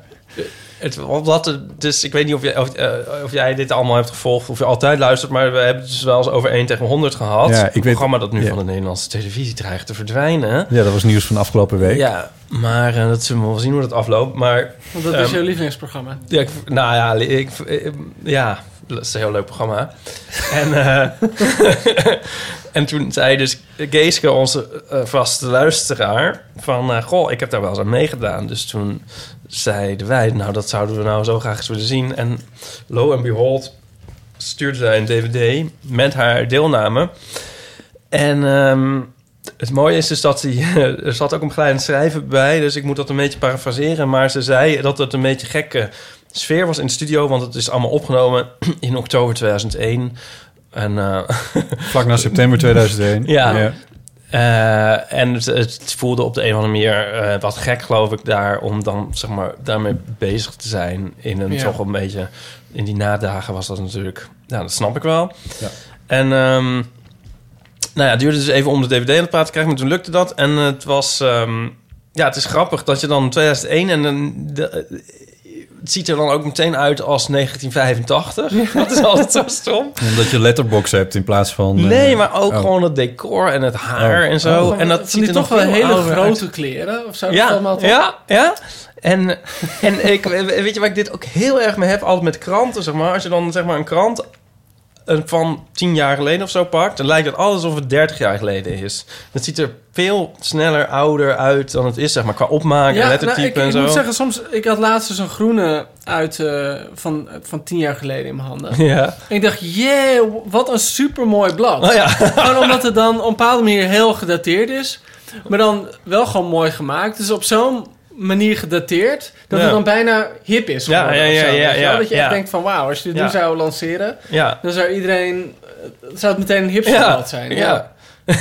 Misschien hebben ze het stramien nog liggen. Nou, dit kunnen we ook zeggen dan weer van de trui van Geeske... die ze aan heeft in de uitzending. Want die is dus wel echt helemaal super. Daar gaat het ook heel lang over. In de uitzending? Ja, ze heeft een heel leuke trui. Ook een Friese trui. Maar zij was dus de 1 die je tegen 100 opnam. Ja. Als een soort trojaan. Klopt. Er gaat iemand zeg maar in het begin... die is dan nog meegegaan van vorige week... en die haalt het dan niet. En dan komt er een nieuwe... ze is niet de 1, maar dan zeg maar, waren er nog 4 mensen over of zo... En, dan wordt gewoon geloot en dat is zij dan. En dan zit ze in een decor. Dat is ook heel grappig. Dat gaat dan helemaal omhoog. Voor niks. Oh. Ja, dat is nu wat minder. Maar dan heb je dus nog een heel erg soort high-tech decor. Dat dan helemaal als een soort... het is ook een beetje als... deed me ook een beetje aan Star Wars denken. Aan die senaat of zo. En dan zij stijgt dan soort de lucht in en daar zit ze dan. En ze doet het dus heel erg goed. Ja, ik moet het misschien een beetje kort houden. Ze doet het dus echt heel erg goed. En binnen de kortste keren heeft ze eigenlijk nog maar 1 iemand tegenover zich. Ja. En speelt ze en kan ze 200.000... Oh ja, en dat vond ik ook zo gek. Sorry? 200.000 gulden winnen. Ja, dat is helemaal niks. Dat is helemaal niks. Het is nog geen 100.000 euro. Geen garagebox verkopen. Maar dat is een parkeerplek of zo. Ja, maar toen dacht ik, is de euro dan pas ingevoerd na 9-11? Dat had niks met elkaar te maken, hoor. Nee, dat weet ik. Maar qua chronologie zat me dat niet lekker. Dus dat ik te denken van... 2002. Met de euro, de invoering, toen was iedereen nog vrolijk en zo optimistisch. En zo. En dat kan toch niet nagaan? Nee, dat je allemaal, dat zullen jullie ook hebben gehad. Dat je allemaal zo'n pakketje kreeg met geld erin. Dat je alle munten kreeg. Ja. Het zag eruit als een soort van cd-doosje. Ja. En dan moest je het dan zo uithalen. Dat zo feestelijk was. Maar ik associeer dat nog met een soort 90s optimistische tijd en zo. Oh ja, en ik had besloten... Ik wil natuurlijk wat guldens bewaren. Dus ik had 5 cent en ik had het dubbeltje en het kwartje. En wat hadden we nog meer? 50 cent hadden we niet, volgens mij. En we hadden de gulden en 2 gulden. Of 2,50 was dat. De Rijksdaalder. En toen werd het bij mij al ingewikkeld. Want we hadden ook een 5 gulden munt, volgens mij. Dus die volgens mij... En daarna dacht ik, nou... Veel meer geld ga ik hier niet aan uitgeven. Nee. Dus de briefjes die zijn bij mij verloren gegaan, volgens mij. Die briefjes die zo ongelooflijk mooi waren. Ja. Als je die oude ontwerpen zag. Ja, dat is allemaal heel nostalgisch. Al 10 jaar geleden. Ja. Het is wel echt verblussend hoe mooi. Ik bedoel, het papiergeld dat we nu hebben is gewoon totaal inwisselbaar. Ja, maar ik weet ook... Je kan maar volgens mij alles geven. Ja. Weet iemand wat daarop staat? Nee, want er staat een soort van aquaduct op. Maar dat is geen echt aquaduct. Dat is dan niks. Het is een fictief aquaduct. Maar altijd staan er alleen maar... Wat staat er allemaal op? Ik bedoel... Toch niet op allemaal staat een aquaduct? Nee, dus er staan verschillende... Ja, jeetje, weet ik veel. Maar dat weet dus niemand wel. Nee. Dat is toch gek? Nee. Maar ik heb dat tientje nog voor ogen. Ook omdat dat nog in de laatste jaren nog een keer vernieuwd werd. En 25 gulden heb ik nog voor ogen. En de snip natuurlijk. Die 25 was mooi, die roze rode. Ja, die was prachtig. En de snip was mooi. Dus vuurtoren, 250. Ja. Oh, god. Klinken we nu ook oud? Ja, waarschijnlijk wel. Ja. Ineens zit ik ook te denken, de snip was dat niet 100 gulden. Ja, dat was 100 gulden. En wat was 50 dan? Dat had ook een naam. Ja, dat is een tv-programma, dat heette Over de Rooien. Want een rooie was 100 gulden dan, denk ik. Oh ja. Nee, was het niet een... Oh, wacht even. Een rug. Een rug was 1000. Ja, een rug was 1000. Dat is nog steeds. Jeetje, nou. Ja, nou, goed. Jongens, ik weet nog in de tijd dat... ik weet nog dat Vondel op een briefje van 5 stond. Oh, dat hij in die kist zat. Ja. Sorry, ik onderbrak je. 200.000 gulden kan ze winnen door 1 vraag nog goed te hebben. En wat was de vraag? Nou, daar kom ik zo... dat kan ik ook wel nu zeggen. De vraag was... Wat was... wacht, ik heb er een screenshot van. Geen Keltische stam, volgens mij. Wat was geen Keltische stam? Ja, het was echt... Want je hebt echt vragen van... in Europa. Met welke rapper deed Anouk het? En dan heb je vragen van... Opeens dat je denkt van... Jezus, hoe moet iemand dit weten? Hoe moet Geeske dit weten? Oh nee, wat was geen Germaans... maar een stam. Keltisch volk? Oké, wat zijn de opties? En de opties zijn... De Saksen... De Helvetiërs... Of... De Caninefaten. Ja, dat is redelijk makkelijk, toch? Dat zal de laatste zijn. Nee, de eerste. De Saksen, dat zijn Germanen, toch? Nee, de Saksen zaten in Engeland. Ja, maar dit dacht ik ook. En dat was niet fout. Goed. Oké, want shit. Ik dacht, nee! Mooi, reenact. Ja. Anglo-Saxisch dacht ik, Keltisch en zo. Maar dat was het dus niet. Nou ja, en nu verklap ik het al een beetje. Zij had het, of verklap ik het helemaal niet. Nou, anders verklap ik het nu al. Ze had het dus fout. Geeske. Ja! En het was heel gek, want wij zaten dus te kijken op een DVD. Maar ze vonden het nog helemaal spannend. Het is toch heel bizar om iets te gaan terug... Ik keek met Nico. Ja. Het zweet stond in onze handen. Terwijl we eigenlijk al wisten ook dat ze het fout zou hebben. Want dat stond dus ook wel in het begeleidend schrijven. En ze zei, ik heb daar nog menige slapeloze nacht over gehad. Ja, maar het zijn de kanifaten, of? Nee, ik denk dat het dus de helft... Weet je dat ik het nou niet meer weet? Want kijk, de Helvetiërs waren de Zwitsers. En misschien waren dat dan geen... Dat denk ik, want zij zei volgens mij caninefaten. Want dat klinkt heel ver weg. En toen dacht ik van, nee, het zijn de Saksen. Maar die waren het dan ook niet. Dus volgens mij waren het de Helvetiërs. Maar ik... Caninefaten, dat was zijn toch dat Wim de Bie steeds zo prat op ging in de duinen bij Den Haag? Ja. Ja. Volgens mij wel, ja. Ja. Wat? Inderdaad. Oh, los op ging, sorry. Ja. Anyway, ze hadden dus fout en ze kregen dus geen 200.000 gulden. Want dat klinkt nu als heel weinig, maar als je dat... Toen was dat, heel veel. Toen kon je er heel veel pakjes sigaretten van kopen. Ja. Ja. Maar hoe incasseerde Geeske het? Nou, heel moedig en goed. Maar ze zei dus van... Ik heb er wel slapeloze nachten over gehad. En dat kan ik me wel voorstellen, want dat lijkt me toch wel kut. Kreeg ze wel nog een beetje geld? Nee, ja, precies. Je krijgt dan niks. Niks. Serieus? Ja. Dus niet zo dat je, zoals bij de slimste mensen... of nee, hoe heet het? Weekend miljonairs. Nee, je kan vooral niet terug op iets. Het is echt, je moet het echt all the way... Het is alles of niks. Wauw, oké. Dat is toch frustrerend. Een beetje zuur. Ja. Ik hoop wel dat maar ze... want toen wij meededen aan het spelletje... hebben wij wel een soort dagvergoeding gekregen. Hoe heette dat nou? Oh, ja. Ja, maar dat... Ja, nee, dat ik denk ik wel niet dat ze dat in dit geval. Nee? Nee, maar wij zijn dan zijn wij een soort artiesten. Toch? Ja. Ja, er zat nog iets anders in, wat wel heel grappig was. Gaston, die had toen nog een heel klein beetje haar. Die gaat dan ook weer prijzen uitdelen. En ja, tenminste, ik weet niet of jullie het ooit zien... maar dan gaat hij langs de deuren met checks bij mensen... die dan de postcode loterij hebben gewonnen. Ja. En dit heb ik dus... Ik heb het best wel een aantal keer gezien, het programma... maar nog nooit heb ik gezien wat nu wel gebeurde... dat hij bij een man kwam, nog vrij jong... die helemaal in huilen uitbarstte. En die kreeg dus ook toevalligwijze 200.000 gulden... En Nico zei van... God, dit vind ik eigenlijk de enige keer dat iemand een normale reactie heeft. Want die weet zich er helemaal geen raad mee. En die moest helemaal huilen. En Gaston weet zich daar dan weer geen raad mee. Terwijl hij dat toch een beetje... van... hij is er echt super blij mee. En dat zegt hij wel 5 keer. Terwijl die man echt keihard zit te janken. Oh god. Mijn favoriete was ook met Gaston. Toen ging hij langs... Met volgens mij een straat... Nee, ik weet niet meer precies. Maar hij was in Wassenaar, volgens mij. Oh ja. En toen kwam hij bij een vrouw, belde hij aan. En nou, mevrouw, we hebben een... echt zo'n oprijlaan, weet je? Zo'n enorm huis van zo'n grindpad. Butler deed open. En we hebben bij 50.000 gulden was het volgens mij nog. 50.000 gulden gewoon. Zei, nou, dat is wel fijn. Ik ga mijn man even bellen. En dus hij belde gewoon waar die camera's bij waren, man. En zei, ja, schat met mij. Ja, nou is dat een cameraploeg voor de deur. En we hebben 50.000 gulden gewonnen. Naar welke rekening moet ik dat laten overmaken? Oh, heerlijk. Ja, goed. Oh, mooi. Ja. Heel goed. Oh, nog 1 laatste ding. Ja. Nico die vond het dus heel erg... en die stelde voor om een crowdfunding voor Geeske te beginnen... zodat ze toch haar 200.000 gulden zou... Maar dan moet ze wel, vind ik, haar middelvinger opsteken. Naar 2. Haar middelvinger naar Donald Trump of Halbe Zijlstra. Oh ja, ze mag kiezen. Nou, Halbe Zijlstra is ook een Fries. Dus op zich niet onhaalbaar allemaal. Ja. Is dit eigenlijk een volledig Friese podcast? Nee, dat is... Ja, we zitten... Oh ja, god, daar kunnen we het ook nog over. Nee, we zitten in de... Ja. Ik word hier een beetje een soort ingezogen tegen wil en dank. Maar dat komt allemaal door Bot. Het Bot heeft dus een wijze fanbase in Friesland, ben ik achtergekomen. Ik zie het op Facebook altijd. Ja. Maar ik was dus als Freon van Botten was ik op Omroep Friesland.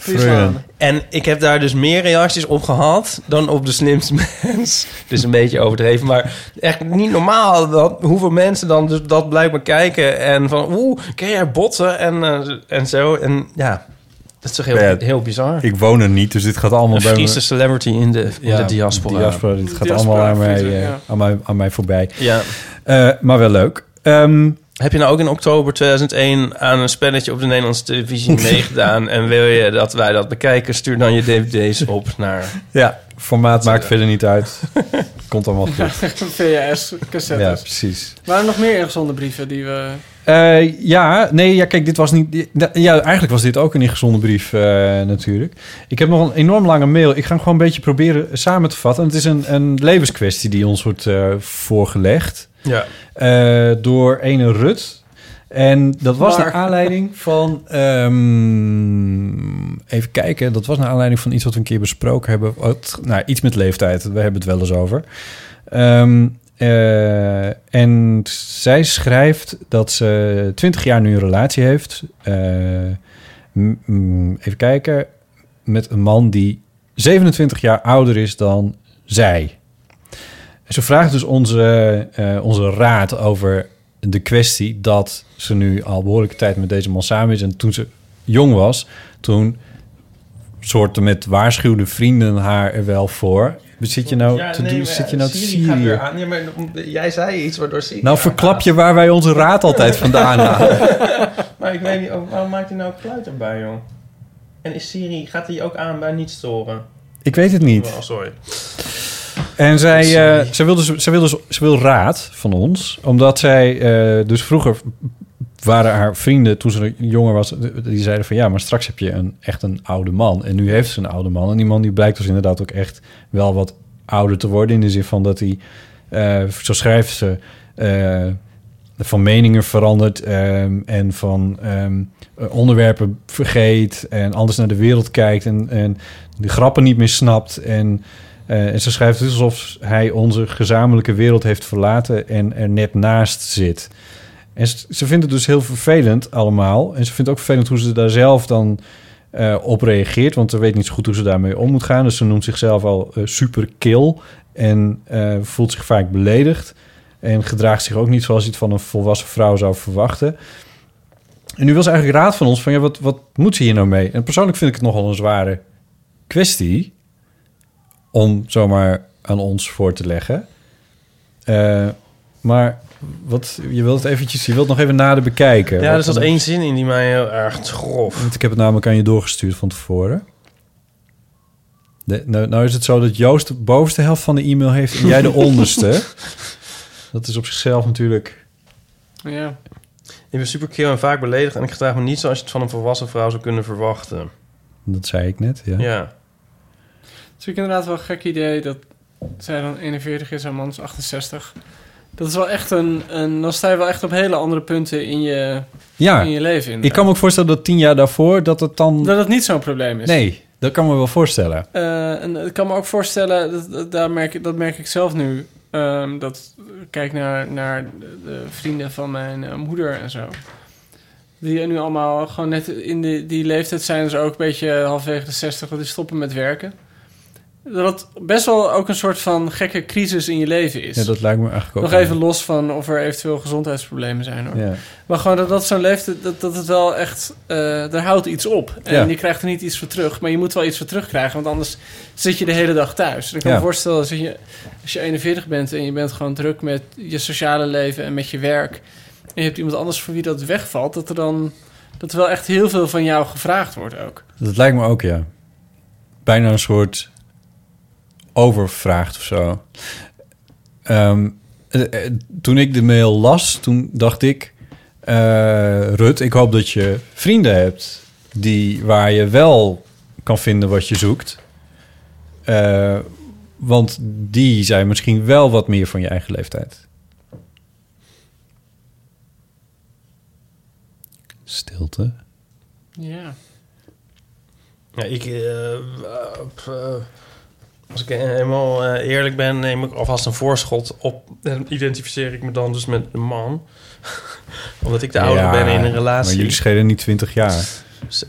27 jaar dus. 27, ja, precies. Nee. Eigenlijk is het een gek idee. Dus over 7 jaar pas is zij zo oud als dat toen de relatie begon. Ja. Maar ja, je identificeert je met die man? Moet ik een beetje aan Hans Warren en Mario Molengraaf denken? Want? Dat was een Zeeuw, een dagboekenschrijver. En hij had een veel jongere vriend. En hij heeft... Misschien is dat een tip. Misschien moeten ze dat eens lezen. Kan ze dat eens lezen? Hij heeft heel nauwgezet hun relatie gedocumenteerd. Ja, ik wil het zeggen. Ik heb een aantal delen van dat geheime dagboek van Hans Warren gelezen. Word je ook niet echt waanzinnig vrolijk van. Nee, word je niet vrolijk van. Scheelt het ook niet dat Hans Warren het liefst gewoon over aftakeling schrijft. En dan, dus dat niet anders doet. Nou ja, ze zegt zelf ook al op het einde van... Ja, als jullie nog niet helemaal depressief zijn... Ja, word eigenlijk wel heel depressief. Ja. Van die kwestie. We hadden dit met Paulien moeten bespreken... want die weet overal raad op... en ik weet hier eigenlijk niet zo'n raad op. Maar zou Paulien hier raad op weten? Dat weet ik ook niet. Want je kan je zou kunnen zeggen... als Rut hier zo mee zit... en die man is zo zich van haar aan het verwijderen... dan zou je kunnen nadenken over of je nog verder wil met deze man. Ja, maar dan heb je natuurlijk het dilemma. Dat laat je hem dan aan zijn lot over. Ik bedoel, ik weet niet of dat per se dan het geval is, maar je moet volgens mij op een zeker punt ook wel voor jezelf kiezen. Ja. Jullie moeten me wel beloven dat jullie het volgende keer als Pauline weer bij is, het gewoon met Pauline ook erover hebben. Want dan voel ik mezelf heel erg tekortschieten dat ik...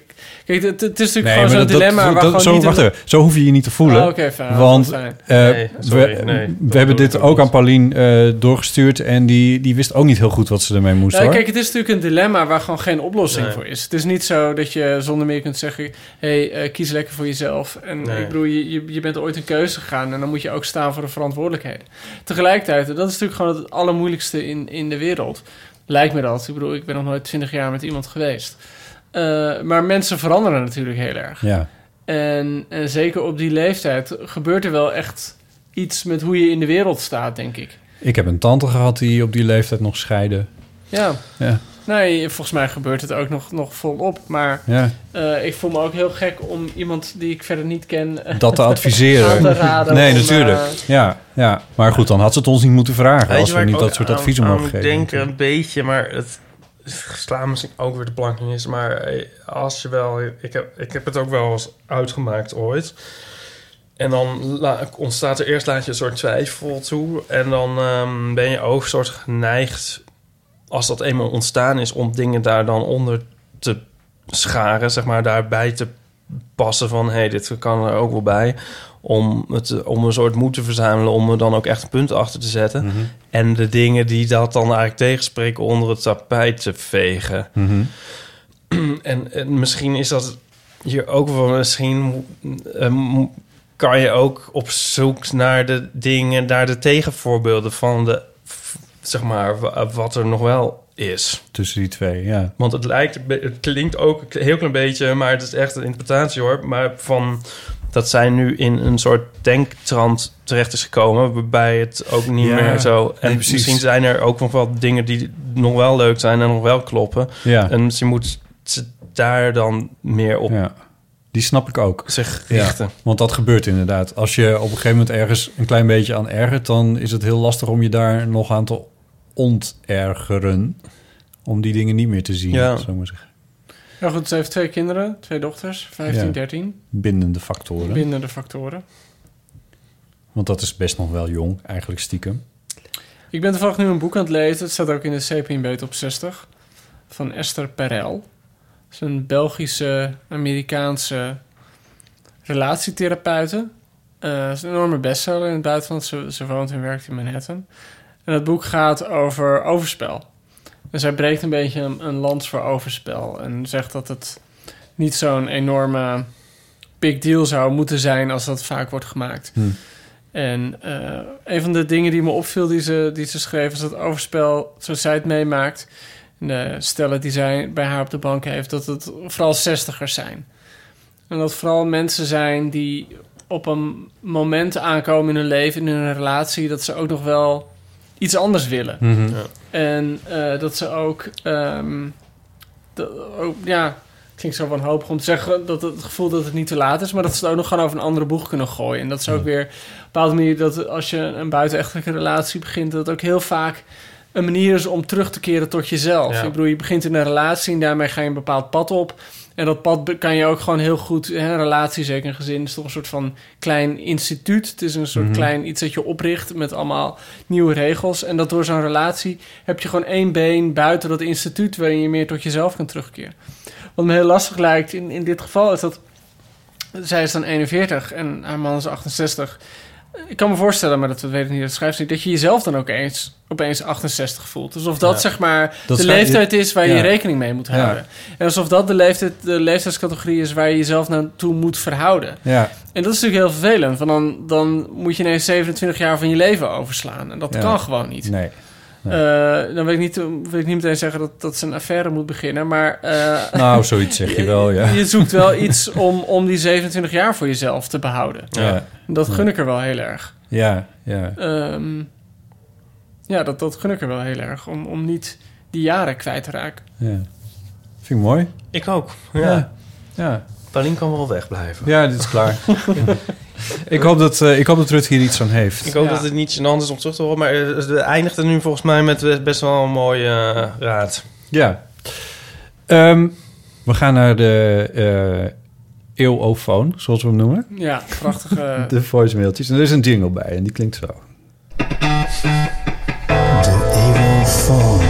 06 1990 68 71. En elke keer als we dat afspelen, dan krijgt de maker hiervan €200.000. Die zit aan de overkant van de tafel, zo mag inmiddels duidelijk zijn. We hadden het de vorige keer over met Paulien. En JP was er ook bij en Ipe was er ook bij. Maar Paulien die begon over dat ze aan het eten was met haar technica. En ik ben vergeten waar, maar in een veganistisch restaurant... waar ze een gerecht of iets met honing hadden. Oh ja. Er heeft een imker gebeld... Wow. Dit is een wat lang verhaal. Maar... I like where this is going. Ja, we gaan even luisteren. Want wat was de kwestie? De kwestie was... is honing veganistisch? Past dat in een veganistisch dieet of vraag, niet? Inderdaad. Waarop jij zei... Nou, dat ik in ieder geval weet dat veganisten dat over het algemeen vinden van niet. Prima, we gaan even luisteren. Net Jan, vandaag heb ik het eerste stukje van jullie 50ste aflevering beluisterd. En daar popten bij jullie nogal wat vragen op over honing. Nou, ik denk als ik daar wel wat antwoorden op te kunnen geven. Een vraag die bij jullie opkwam was, veganisten eten die honing of niet? Nou, dat is heel erg verschillend. Ik ken een aantal veganisten in mijn omgeving. En sommigen die eten absoluut geen honing en andere veganisten hebben daar niet zo heel veel moeite mee. Dus ja, daar kan ik geen eenduidig antwoord op geven. Maar de vraag kwam ook van, wat is honing eigenlijk? Nou, en daar kan ik wel een goed antwoord op geven. Want honing is nectar die in de bloemen zit. En die nectar wordt door bijen verzameld. Die nectar wordt opgeslagen in raten... En die wordt in de bijenkast door de bijen ingedikt. Of met andere woorden, als de nectar in de bloemen zit, dan zit er behoorlijk veel vocht in. En die bijen die verdampen die vocht eruit. En die ingedikte nectar, dat is de honing die wij met elkaar eten. Dus ja, eigenlijk eten we het voer van de bijen op. En bijen die verzamelen met name in de zomer en ook wel in het voorjaar... heel veel honing, ook om een wintervoorraad op te bouwen. Dus ja, wat wij doen is de wintervoorraad van de bijen opeten. Nou verschilt het ook van imker tot imker. Hè. Mijn vader is 40 jaar imker geweest en die was er altijd heel makkelijk in. Die zei van, ik haal alle honing uit de kast, ik geef daar suikerwater voor terug, want honing is meer geldwater dan suikerwater. En die bijen die overleven wel op suikerwater. Nou, daar ben ik het volstrekt niet met hem eens. Want ik denk dat honing voor de bijen belangrijk is. Want daar zitten allerlei mineralen, vitaminen in... die nodig zijn voor de weerstand van een bijenvolk. Voor de gezondheid van een bijenvolk. En daarom doe ik het op een andere manier. Een bijenkast die bestaat meestal uit meerdere compartimenten. En wat ik doe is alle honing wat in de onderste compartimenten zit, dat laat ik in de bijenkast zitten. Dat is voor de bijen. Hè, en dat moet ook voldoende zijn voor de bijen om op te overwinteren. En alles wat in de bovenste compartimenten zit, daar ga ik vanuit dat dat over is. Dat het een overschot is. Dat slinger ik eruit. Dat stop ik in potjes en dat verkoop ik. En ja, ik hou heel erg goed in de gaten of er inderdaad in die onderste compartimenten wel voldoende honing zit, zodat de bijen daarop kunnen overwinteren. Want de bijenvolk heeft iedere winter zo'n 15 kilo honing nodig om te kunnen overwinteren. En dat probeer ik goed in de gaten te houden. Nou, en als je honing koopt, kijk dan wat voor honing je koopt. De honing in de supermarkt, daarvan weet je niet hoe er met de bijenvolken om is gegaan en waar die honing vandaan komt. Dus mijn tip is, wil je honing eten, ga naar een lokale imker en ga met hem of haar in gesprek en vraag hoe hij of zij met de bijen omgaat. En zo krijg je denk ik wel een goed beeld en kun je voor jezelf een goede beslissing maken van wil je honing eten of wil je het niet. Dat was Jan de Imker. Voor de zekerheid kun je een schaaltje suikerwater buiten zetten als je er al niet mee eens. Maar Ipe, je reactie. Want zou je nu bijvoorbeeld... Het eerste wat ik denk... Je bent geen veganist, hè? Je bent vegetariër. Ja. Ja. Maar je vriendje is het wel. Ja. Vriend. Het eerste wat ik denk is dat ongelooflijk... dat die man zo'n coherent verhaal... zo zonder aarzelen in kan spreken, toch? Als ik een voicemail moet inspreken van... wil je me terugbellen, kan het al niet zonder hakkelen... en het 3 keer opnieuw doen. Het enige wat hier gebeurde was dat de voicemail op een gegeven moment vol was... dat hij nog een keer moest inbellen en zijn verhaal... Dat heb jij heel naadloos aan elkaar geknipt. Ik vond het heel erg informatief en leuk. Ik ben geen veganist. Ik had er al niet zo moeite mee met honing. Ik ben met honing altijd een soort... bijna het idee van... daar heb ik altijd bijna een soort religieuze gedachtes bij. Oh, ja. Religie. Is hier te vroeg voor, hè? Deze begint hand op tafel. Zo van, dat is bijna... Als je dat niet meer mag eten, dan mag er bijna niks. Dat is een soort van... Er is toch ook een soort evenwicht in de natuur, heb ik ergens. En dan denk ik van dat je dan af en toe een beetje honing zou mogen eten, past daar wel in. Ja. Dus van jou mocht het sowieso al wel. Denk je dat Nico hierdoor overtuigd raakt van het is niet, zeg maar... Het is niet een product wat uit het dier zelf komt. Volgens mij eet hij honing. Dat zou het verschil moeten zijn, inderdaad. Kijk, al neem je melk, dat wordt echt uit de koe gehaald. Ja. Ja. Maar honing is een bijproduct. Nou ja, het is de wintervoorraad. Dus het zijn de eikeltjes die... we gaan ook niet in de grond onder een boom graven... en dan lekker alle beukennootjes opvreten. En dan die eekhoorns zoeken maar uit. Werkt dat zo? Nou, ik denk dat veganisten wel die eikeltjes zouden eten. Ja. Dus dat zouden ze ook niet moeten doen. Nee. Je kan natuurlijk ook zo ver door trekken als je wil... van dat je dan met een bezempje de straat veegt waar je loopt... omdat je anders torretjes misschien doodtrapt, weet je wel. Dat zijn toch ook... Is dat is toch niemand die dat doet? Dat zijn toch in India en zo? Ja, die Jades of zo noem je dat. Oh. Ja, okay. Die doen dat. Ja, dat lijkt me heel ingewikkeld. Het zijn echt van die ook een doek van gezicht hebben... zodat vliegen niet in hun mond komen. Ja. En zo. Oh, ja. Goed, mooi. Ik vond dit leuk. Om te weten. Het is een dilemma waar ik nog niet eerder over nagedacht heb. Nee. Laten we even luisteren naar René. Is dat ook een imker? Nee. Hallo, met René. Ik had een vraag, een soort van kwestie eigenlijk. Wat vinden jullie van discriminatie binnen de homo-wereld?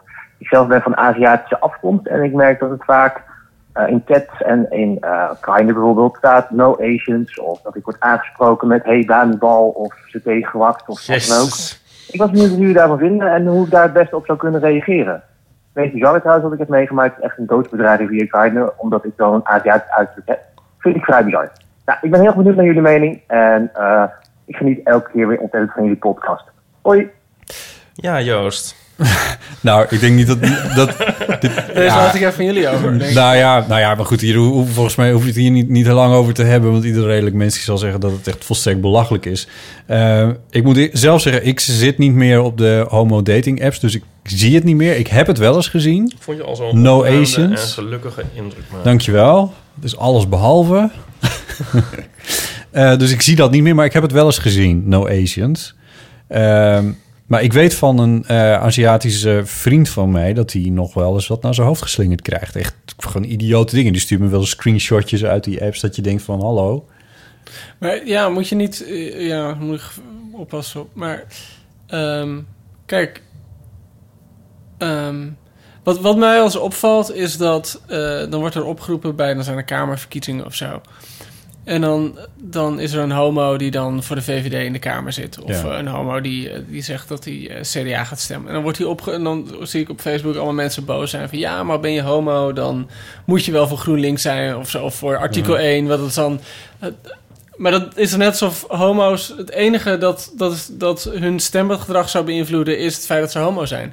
Terwijl homo's misschien ook wel ideeën hebben... over hypotheekrenteaftrek en klimaatverandering. En alsof je seksualiteit het enige zou zijn. En dat is wat ik hierbij ook denk. Is dat gewoon overal wordt gediscrimineerd. En je zou dan hopen dat homo's dat niet zouden doen, omdat die waarschijnlijk zelf de ervaring mee hebben. Nou, maar de praktijk is dat daar natuurlijk net zulke grote eikels bij rondlopen, zeker, als dat er in de rest van de wereld rondlopen. En dat is gewoon echt het nare. Als iemand weet hoe het pestspelletje werkt, dan zijn het wel de mensen die gepest zijn. Daarom. En dat misschien speelt dat ook wel mee, denk ik. Ja. Maar dat maakt het ook een soort van dubbel tragisch. Ja. Je zou denken dat juist in zo'n wereld... dit breekt wel de boel als hetero de boel aan mansplainen. Dus jullie mogen me echt van harte corrigeren. Tot nu toe volg ik je goed, maar, hoor. Maar laat ik het anders zeggen over de literatuur. In de literatuur... stel, je zit op middelbare school en je houdt heel erg van boeken lezen. Dan ben je vaak de enige ongeveer. En je wordt er vaak genoeg mee belachelijk mee gemaakt. En dan... uiteindelijk, voorbeeld dit. Uiteindelijk ga je dan studeren en je gaat een beetje de sector in. En dan opeens beland je in de boekenwereld, zoals ik. En dan zou je verwachten van... Goh, dat is allemaal mensen die voor hetzelfde doel leven. Dus het zijn eigenlijk allemaal... ik zal niet kameraden zeggen... maar er zit een soort van in wat je doet, in wat je maakt... Ja. Is iets collegiaals, iets verbroederend. Gezamenlijk idee. En dan zou je bijna denken van... goh, je bent met z'n allen, sta je ergens voor. En de praktijk is dat in die wereld mensen elkaar echt totaal de tent uitvechten... en elkaar het licht in de ogen niet gunnen. Daar verbaas ik me altijd heel erg over. Omdat je allemaal zelf op een bepaalde manier datzelfde pad hebt afgelegd. Dat je zou denken van... goh, dat doe je dan met z'n allen. Ja. En misschien is dit iets soortgelijks. Dat je zou denken... nou, daarom vind ik het echt dubbel lullig, dubbel naar het horen. Ik denk van, goh, je zal maar homo zijn. Dan heb je zo'n heel traject afgelegd. Ja. Waarin je hebt moeten ontdekken waarschijnlijk hoe belangrijk het is om jezelf te kunnen zijn... en om niet veroordeeld te worden om wie je bent. Ja. Dan is het extra lullig, lijkt het dan, als het daarna wel blijft. Ja, zeker. Dus ik vind het wel sneu om te horen. Ik heb daar niks aan toe te voegen. Ja. We zouden het nog over ageism kunnen hebben in de... Oh ja, dat is ook nog eentje. God, dat is weer wat anders. Ja. Weet je wat ik jammer vind? Dat in de stripwereld die akelige rivaliteit ontbreekt. Ja, maar ik zie jou alleen maar met andere stripmakers stripjes maken. Gewoon. Ja, misschien moet je daar weer ophouden. Net alsof we elkaar haten, om dat een beetje op te poken. Maar ik vraag me altijd af of dat soort oorzaak en gevolg is. Van, is er ook niet op een bepaalde manier wel vruchtbaar in de literatuur? Dat die... Nou, ik zou niet helemaal weten hoe...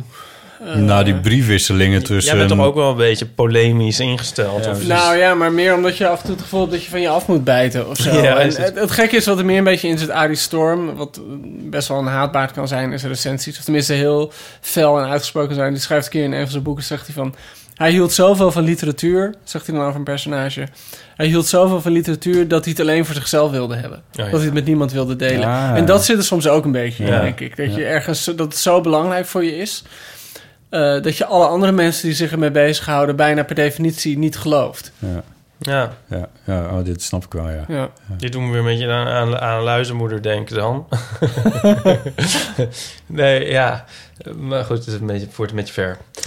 Ik ga gewoon een paar vragen stellen... want ik weet niet zoveel vanaf.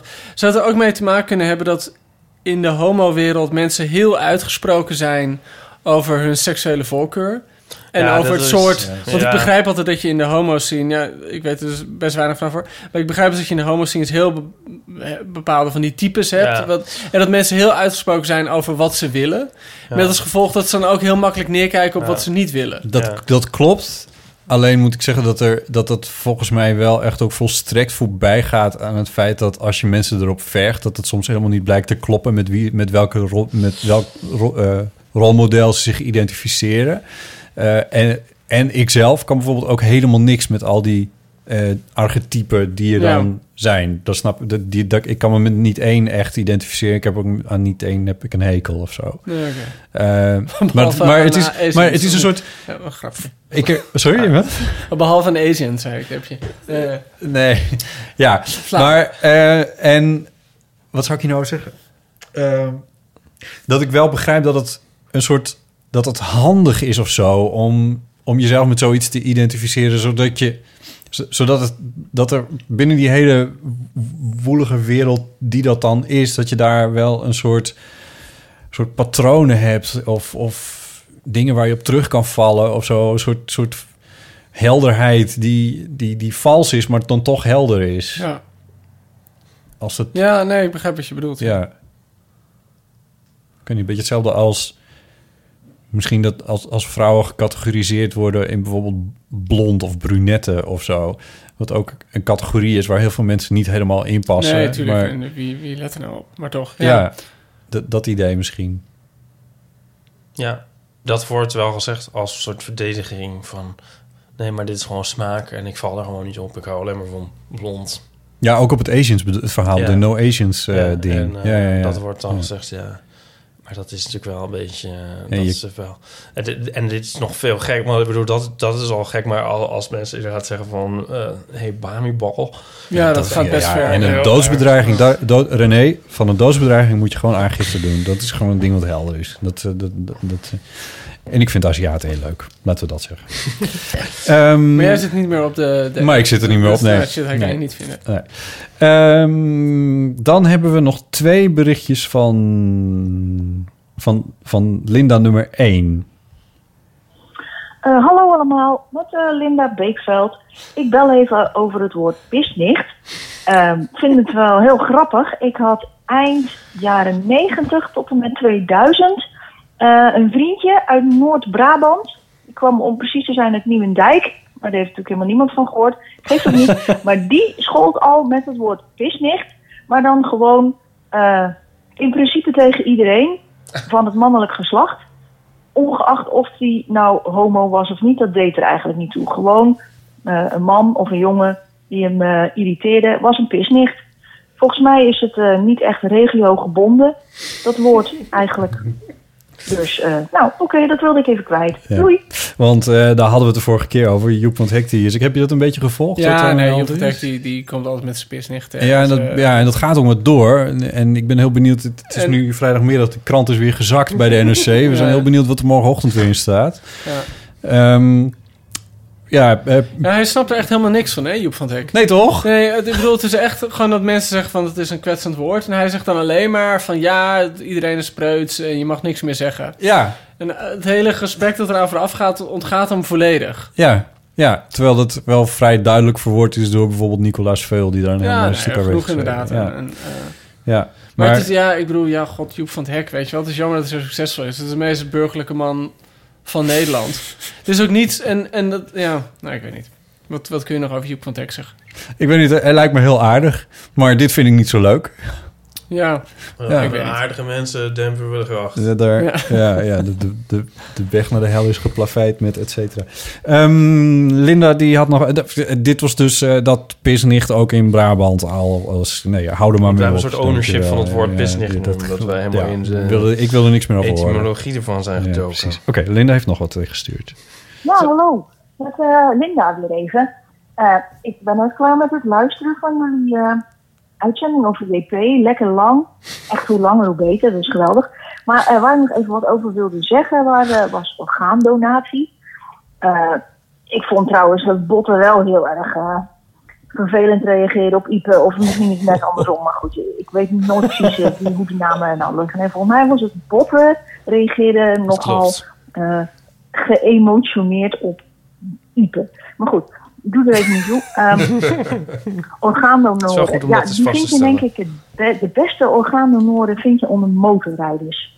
Dus misschien dat iemand even bij de Satudara of de Hells Angels kan gaan lobbyen. Want die mensen handelen toch al graag in illegale dingen. Dus misschien dat ze ook met hun eigen organen kunnen gaan dealen wellicht. Nou ja, goed. Voordat jouw hele studio het hok in elkaar geslagen wordt, botten... moeten we het helemaal niet meer over hebben, denk ik. Nou, trouwens, een neef van de vader van mijn man... heeft tijdelijk bij de Satudara gezeten. Dus ik kan het bij hem ook nog even noemen. Wie weet vindt hij het ook een goed idee. Nee. Dus, nee. Nou, ik ga weer ophangen. Ja, leuk. Wat is dit? Je mag trouwens best die laatste stroopwafel ook opeten. Nee, ik heb nu genoeg stroopwafels. Ja? Ja. Motorrijders. Ik weet dat onder artsen, maar dit heb ik al eens een keer gezegd ook... dat het motorseizoen ook het donorseizoen wordt genoemd. Als het in het voorjaar weer wat langer licht wordt en wat warmer wordt... en motorrijders gaan rijden, dan... zijn er ineens veel meer jongen... Jij rijdt ook motor, of niet? Ja, klopt, ja. Als je ziek in zijn hand, rijdt hij door het ganzenland. Als je je motorrijbewijs haalt... dan verklein je de levensverwachting met iets van 5% of 5 jaar, okay. Zo weet ik veel. Ja. Ja, dus dat is wel een dingetje. Maar dat geldt trouwens vooral voor jonge motorrijders over het algemeen. Die de snelheid natuurlijk wel fijn vinden, et cetera. Ben Jolink en noem maar. Ja, ik vind het een beetje cru. Het is ook een beetje cru, ja. Ja. We hebben er nog eentje van. Ja. Nog een Linda, maar dan Joost zit af en toe op zo'n horloge te kijken. We moeten even kijken. Ik weet echt helemaal niet. Ik hoor net hoe langer hoe beter. Oh, oké. Zeggen. Komt-ie. Hoi, Botte en Ipe met Linda. Ik moest alweer heel hard lachen om jullie gesprekjes over politiek en de Partij voor de Dieren, omdat jullie dan elkaar een beetje in de haren vliegen. En dat is heel vermakelijk voor de podcast. Maar ik vroeg me af, hebben jullie wel eens echt ruzie gekregen vanwege jullie politieke verschillen? Oké, goedjes. Doei. Linda Duits durf ik in dit geval wel te zeggen. Die vraagt of we wel eens een keer echt ruzie hebben gekregen. Nee. We zijn het wel hardgrondig oneens over de Partij voor de Dieren. Ben jij nog steeds helemaal pro-Partij voor de Dieren? Mooi. Ik beschouw dit dus ook als een jeugdzonde. Ja, ik had gedacht dat dat wel verwijs zou zijn, Ipe. Ja, nou, dat denk ik dat nog 27 jaar is. Het zou het zijn geweest als ik 18 was geweest en ik nu 19 was. Kan je zo meteen bij de gemeenteraadsverkiezingen weer op de partij? Kan je op ze stemmen? Je weet niet eens. Ik zit er niet zo heel diep in. Ik kreeg een mail van iemand, maar die was niet per se voor uitzending bedoeld. Over dat ik wel wat meer weerwoord aan jou had mogen geven. Toen jij de Partij voor de Dieren als christelijke partij afficheerde. En toen dat deed ik niet. Ik vond het wel, maar de Volkskrant deed dat en jij onderschreef dat. En toen kreeg ik een mail dus van hem en ging die alle niet christelijke punten dingen van de vooruit en zie je zo. En ik kan de mail erbij pakken, maar ik had het allemaal niet zo paraat. En ik denk ook een beetje, het is vooral, ik voel me niet zo geroepen eigenlijk om het te verdedigen. Want ik nu natuurlijk wel, ik word nu letterlijk geroepen te verdedigen. Ja. Maar ik voel het niet zo. Het is, en dat voel ik dus ook, dat jij je dat niet zo toevoelt geroepen. Ja, jij vindt dat een zwarte bot. Ja. Maar ik herhaal dan nog maar een keer van, het is een... Kijk, zij zien zichzelf niet als single-issue partij. En ik weet niet of ik het daar wel helemaal mee eens ben. Het is... De reden dat ik erop stem is wel vooral vanwege dat single-issue, dat ik gewoon een heel erg belangrijk issue vind. En al het andere eromheen, daar heb ik eigenlijk helemaal niet zo'n zin in om dat allemaal uit te zoeken. En dat is dus wat ik een jaar geleden, vlak voor de Tweede Kamerverkiezingen, wel heb gedaan. Al die andere dingen uitzoeken. En daar confronteerde ik jou dan vervolgens mee. En dat werd dus een soort halfslachtige... Ja. Ik dat werkt dus niet. Maar dat, ik bedoel... de dingen waar we elkaar over in de haren vliegen zijn gekke dingen. Kijk, jij verwijt de Partij voor de Dieren dat ze bestaan. En dat ze daardoor... ja, en bijvoorbeeld... Kijk, jij bent voor het vergoeden van PrEP. En de Partij voor de Dieren is dat ook. En nog steeds ben je dan kwaad op de Partij voor de Dieren. Ja. Dus dan denk ik, wat moet ik hier nog aan verdedigen? Dat is gewoon heel gek. En die donorwet is dan weer wat genuanceerder. Want daar ben ik, de Partij voor de Dieren is tegen. En toevalligerwijze ben ik daar... Nou, het zal nuanceren ten opzichte van onze vorige uitzending. Ik ben er niet voor. Ik ben er ook niet per se tegen. Het is niet dat ik wel een traan heb moeten laten toen die wet werd aangenomen. Ik ben er gewoon zelf niet voor. Ik kan me heel goed verplaatsen, mensen die hier tegen zijn. Maar ik vind het ook wel prima dat die wet er nu is. Maar volgens mij was het eigenlijk vaag. Hebben wij wel eens echt ruzie daarover? Ja. Nee hè? Nee, maar eigenlijk nergens echt over. Nou, dat klinkt net alsof we Ja, nee, maar we vinden het wel lekker om elkaar eens even in de haren te vliegen over het een of het ander. Maar dat is weer wat anders. Weten we gewoon wel wat we aan elkaar hebben. Ik denk het wel, ja. Denk ik. En het wordt niet echt persoonlijk, toch? En het viel me natuurlijk ook wel op dat jij wel een beetje geëmotioneerd reageerde de vorige keer. Maar dat trek ik me in ieder geval niet persoonlijk aan. Jee, hipoi, liefde overal. Mooi. Nou, dat waren de... Misschien kun je de jingle nog een keer laten horen. Of doe je die... Dat kan. Heb je hem omgekocht? Je mocht al terugpaar zijn. Hoor. Je mocht wel terugkomen. Het begin en ja, dat vind ik ook. Er is nog iets veel leukers. Dat is namelijk dat we ook... dan klap ik hem dicht. Dan kan ik de jingle niet afspelen. We mogen nog een Urban Ears koptelefoontje weggeven namens... Storytel, die maken audioboeken. En die zijn zo vriendelijk om ons iedere keer een koptelefoontje weg te laten geven. Deze Urban Ears koptelefoon. Aan de eeuwofoon in Belleur of Stur... die we eigenlijk de meest interessante kwestie vonden voorleggen. Maar dat kunnen we nu even gaan bepalen met z'n drieën. En in dit geval dus hebben we de keuze uit 4 mensen. Dat is Imker Jan. Dat is Linda die vroeg of we wel eens echt ruzie hadden gekregen. Dat is Linda die het had over de pisnichten en de motorrijdende orgaandonoren. Dat is tenslotte of René die zo vreselijk werd uitgescholden op de homo-apps. Hebben jullie een voorkeur? Welke kwestie vonden jullie het meest interessant van wat er op de eeuwofoon was? Ik moet zeggen dat die koptelefoon ligt hier. Die is een hele mooie kleur geel. Ziet er heel hip uit. Ja, dat zei Pauline ook al. Maar het is toch eigenlijk oranje, hoor? Oh, is het oranje? Ja, maar het is een beetje in het gelicht. Ja, het is inderdaad oranje. Ja. Oké, nou, ik wilde zeggen geel als een bij. Maar dan zou dat... Daar spreekt jouw voorkeur een beetje uit. Honing. Nou, ik vind het wel fijn dat Imker Jan echt een bijdrage heeft geleverd in de informatievoorziening rond deze kwestie. Hoewel ik ook me voorstel dat we hem aan René geven. En dat als dan... als troost. Ja, en als mensen hem dan uitschelden, kan ik op telefoon. Dat mooi. Kan ook nog. Mooi, dus één van die twee zou ik over gaan. Ja, precies. Ieper, jij? Ik eigenlijk... Ik dacht hetzelfde. Die kleur, dat roept toch echt wel Imker Jan. Dat roept Imker Jan. Ja, en ik vond dat ook voor for effort toch wel. Absoluut. Ja. En we hebben er wat van geleerd. Dus laten we dat doen. Ja. We geven hem aan Imker Jan met een... Hoeft hij ook dat al gezoom niet te horen? Nee, inderdaad. Eervolle vermelding voor René, waar hij niks aan heeft. Imker Jan zal ik een berichtje sturen dat hij zijn adres doorgeeft. En dan komt het allemaal in orde. En dan gaan de Urban Ears van Storytel naar hem. En dan moeten Anne en Tim moeten weer... postregels gaan plakken. Die mogen postregels. Laat nou even die jingle horen. Oh, ja, dat is waar ook, ja. Want dit was natuurlijk allemaal in het kader van... De Eeuwofoon. 06 1990 68 71. Ik vind het goed dat telefoonnummer begint met 06-1970. Want het klinkt ook... 1990. 1990, sorry. Het klinkt ook alsof de jingle in 1990 is gemaakt. Is dat zo? Dat is het geluid van mijn telefoon die op mijn bureau ligt.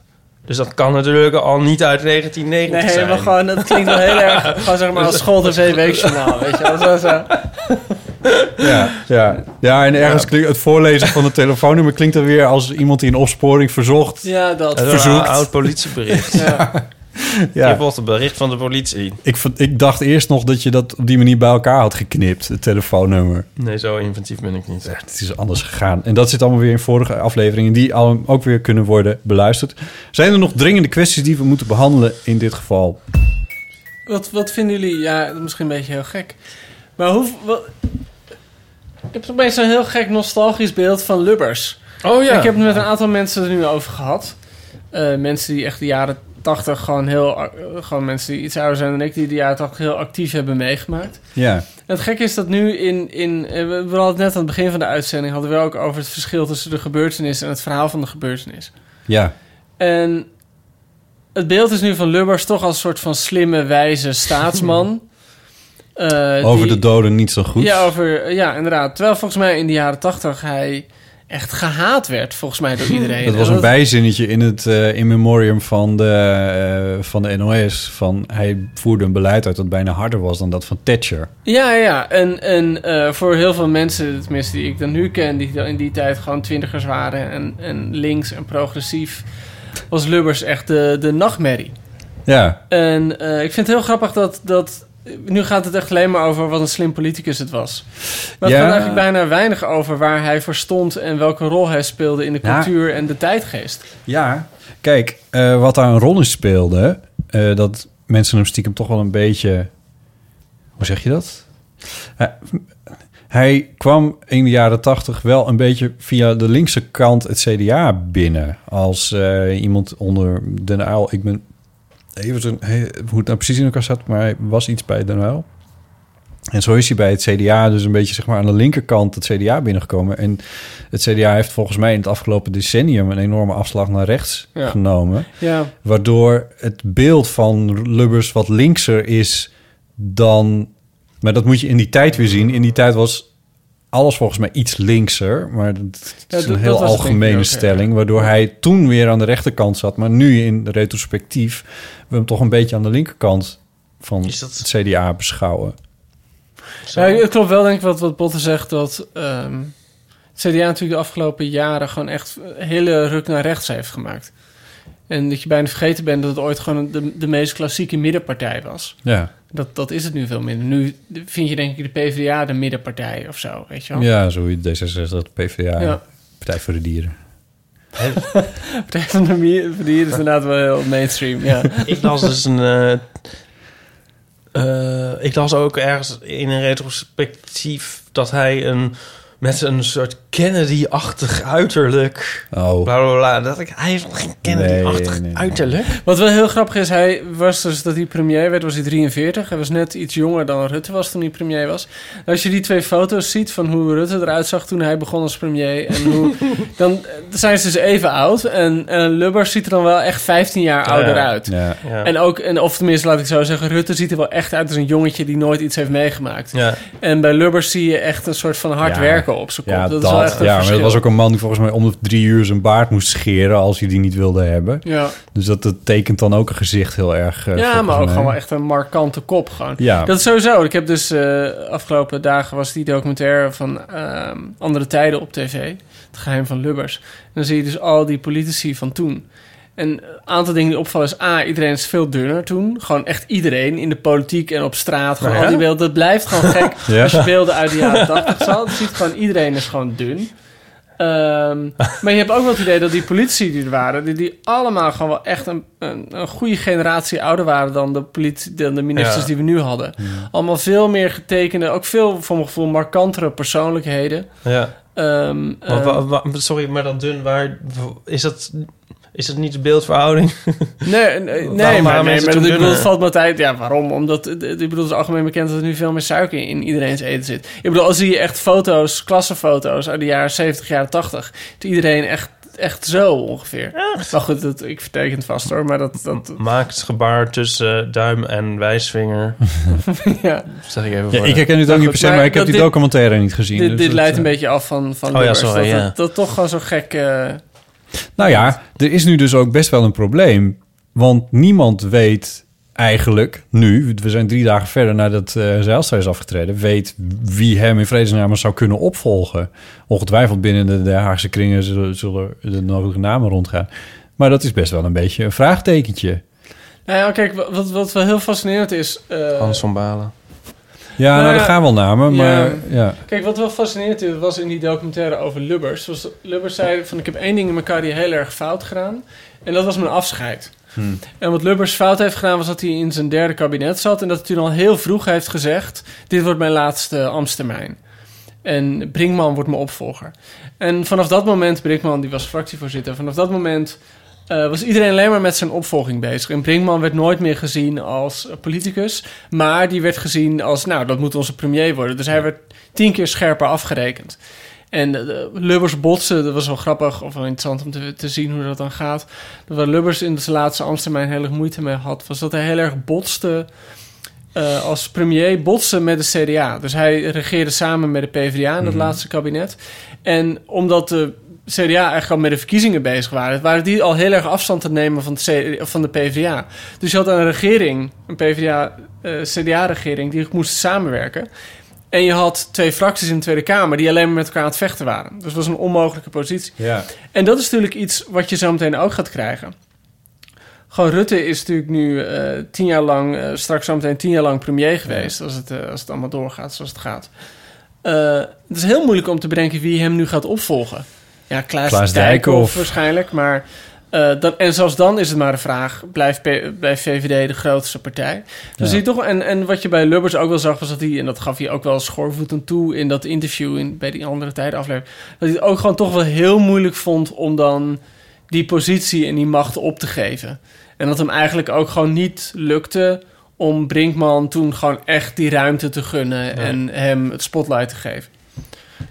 Heeft hem uiteindelijk ook laten vallen. Ja, heeft hem echt keihard laten vallen, ja. Ja, hij besloot heeft het publiek gemaakt dat hij niet op... twee dagen voor de verkiezingen maakte hij bekend dat hij... Berlin ging laat ik eens op nummer 3 gaan stemmen. Ja, dus wat natuurlijk Berlin, een doodsteek is. Een dodelijke doodsteek. Ja, vreselijk, ja. Nou, ja, dat klopt. De VVD heeft volgens mij een behoorlijk probleem. Mijn moeder is daar nu nog kwaad over. Over? Dat Lubbers toen heet. Oh, echt? Zijn het trouwens CDA-stemmers? Ik kan me dit nog herinneren van toen. Nou, nee, niet CDA-stemmers. Maar zij vond dat zo'n onwaarschijnlijke lompe actie. En het is ook wel eigenlijk wel net goed dat hij daarmee... Nee. Het is ook, dat heeft hem ook uiteindelijk zelf dus inderdaad ook heel veel schade gedaan. Ja. Wat ik in de analyses hoorde was ook van... in die dagen was hij gewoon op. Dat was gewoon te veel. Toen had hij gewoon te veel. Nee, dat vertelde Kok ook in die uitzending. Dat hij dus echt een brief had liggen... waarin ze ontslag aanbood. En dat Kok toen die brief heeft gepakt... en een stuk heeft geschuurd. Van we gaan door, we gaan niet stoppen. We gaan door. En dat was dus in Lubbers 3... Maar naar aanleiding van? Nou, omdat Lubbers toen zo over een aantal van die regels, van die wetten... waar je nu niet eens meer weet waarom ze ooit relevant waren... heel erg botsen met zijn eigen partij. Ja. En hij vond dat hij zonder dekking van het CDA... gewoon van zijn eigen partij... dat hij niet een daadkrachtig premier kon zijn. Ja.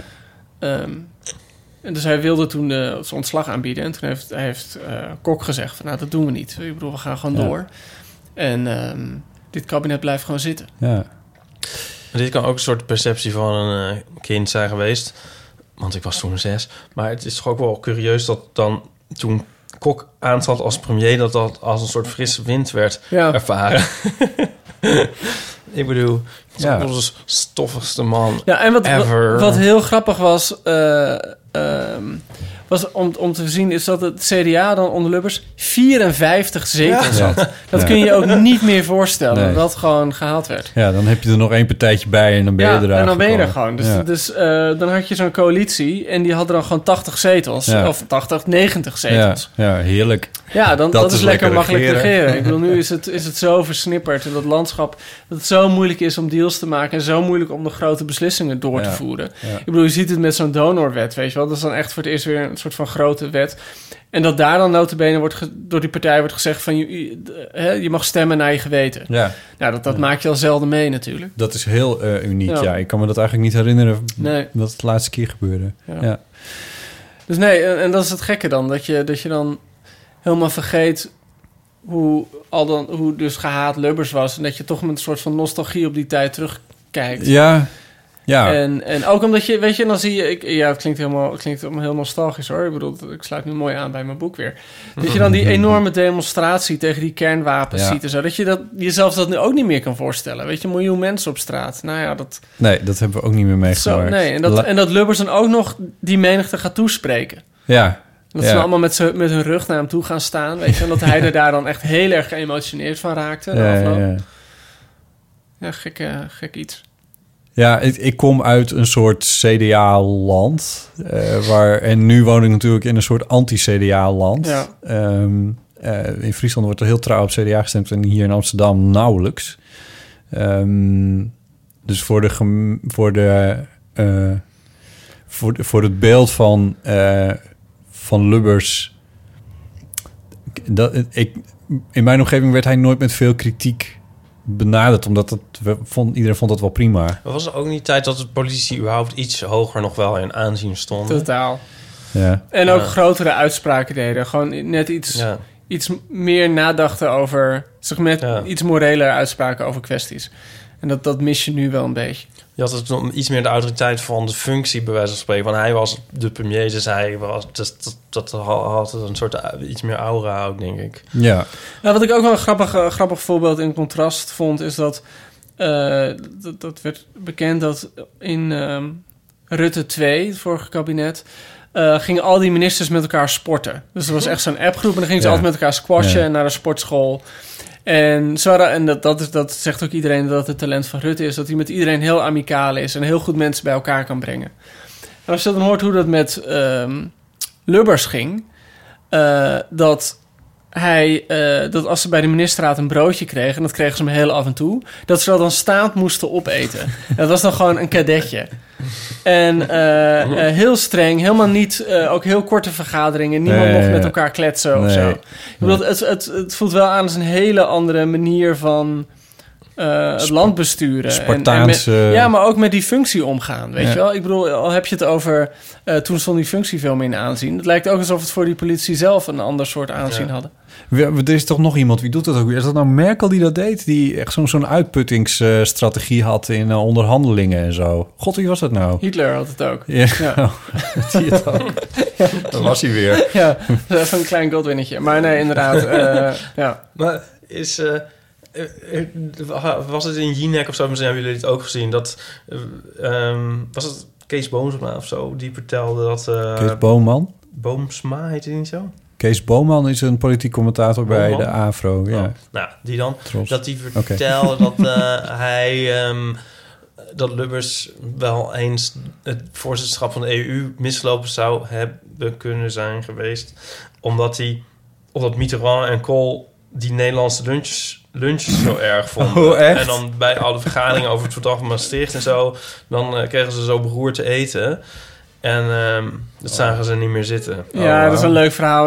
Het idee is dat hij die plek mis heeft gelopen... omdat hij tegen de Duitse eenwording was. Ja.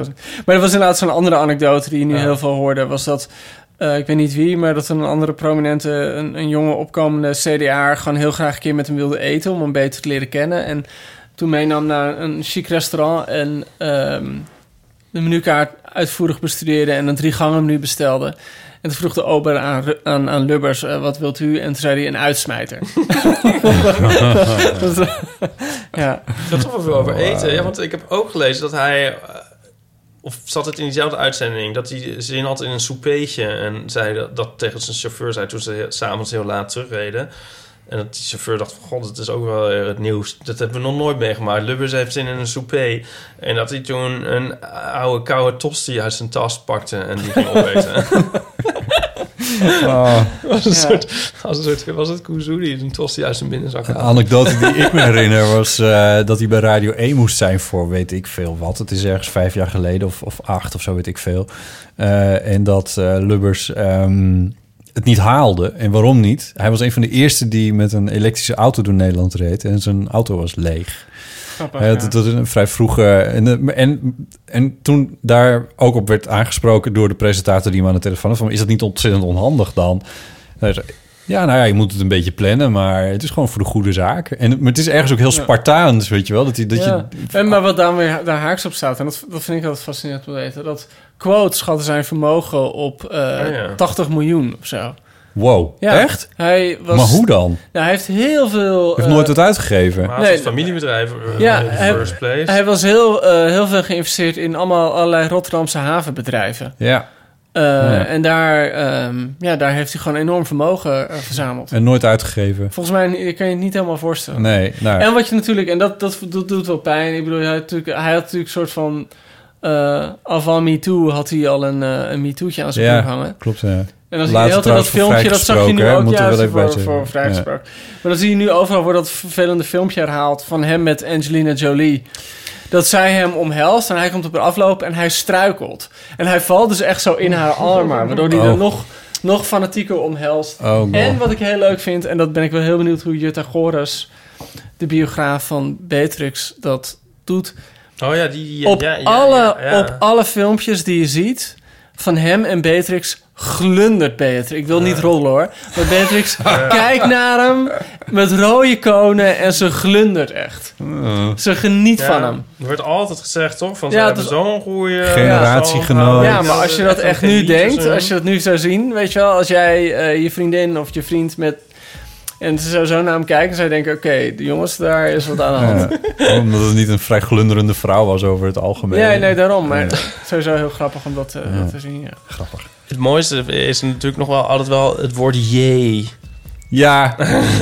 Ja. Wat ik nog steeds heel vaak zeg. Dat hij echt gedwongen werd... Omdat hij nooit een straight answer gaf van...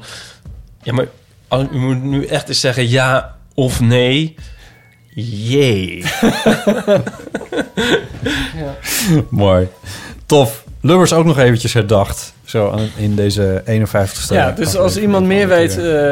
als de koningin prinses Beatrix luistert... En, oude hofdames die nog zin hebben om te bellen. Was het waar, doe dat vooral. Waar. Bel dan de eeuwofoon. Is dit... Oh, sorry. 1990, 68, 71, wat? Nee, ik dacht misschien nog een keer die jingle, omdat je... Nee, dat gaat niet meer. Dat gaat ver. Meer jingles. Het is jammer dat we de thee niet hebben gedaan, want dan hadden we de thee-jingle kunnen doen. Ja, nou ja, dat doen we de volgende keer het theetje weer. Is er nog een reden om volgende keer ook weer te luisteren? Zo is dat. Dankjewel, Ipe Driessen. Ja, graag gedaan. Joost de Vries, dankjewel.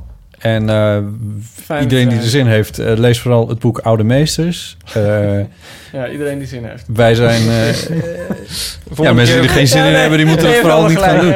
Maar ik kan het in ieder geval aanbevelen. Want ik ben dus op een 5e en ik vind het al superleuk. Ja, we zullen de volgende keer nog even verslag doen van hoe het afloopt. We zullen de volgende keer even spoileren, helemaal de afloop en alles. Ja. Zijn we heel goed. We gaan allemaal dood. Ja. Joost, dankjewel dat je er weer was. Ja, was heel erg leuk. Wat moet ik nog zeggen? Luisteraars kunnen een reactie achterlaten op iTunes. Vergeet dat niet. Superleuk. Want dan... die zou ik uitzoeken. Heb ik weer eens niet gedaan. Volgende keer lees ik ze voor. Oh, iemand moet heel erg gapen. Volgende keer lees ik de reacties echt voor, beloof ik. Laat die daarachter op iTunes. Het helpt ons om hoger in de statistiekjes terecht te komen. En tot de volgende keer.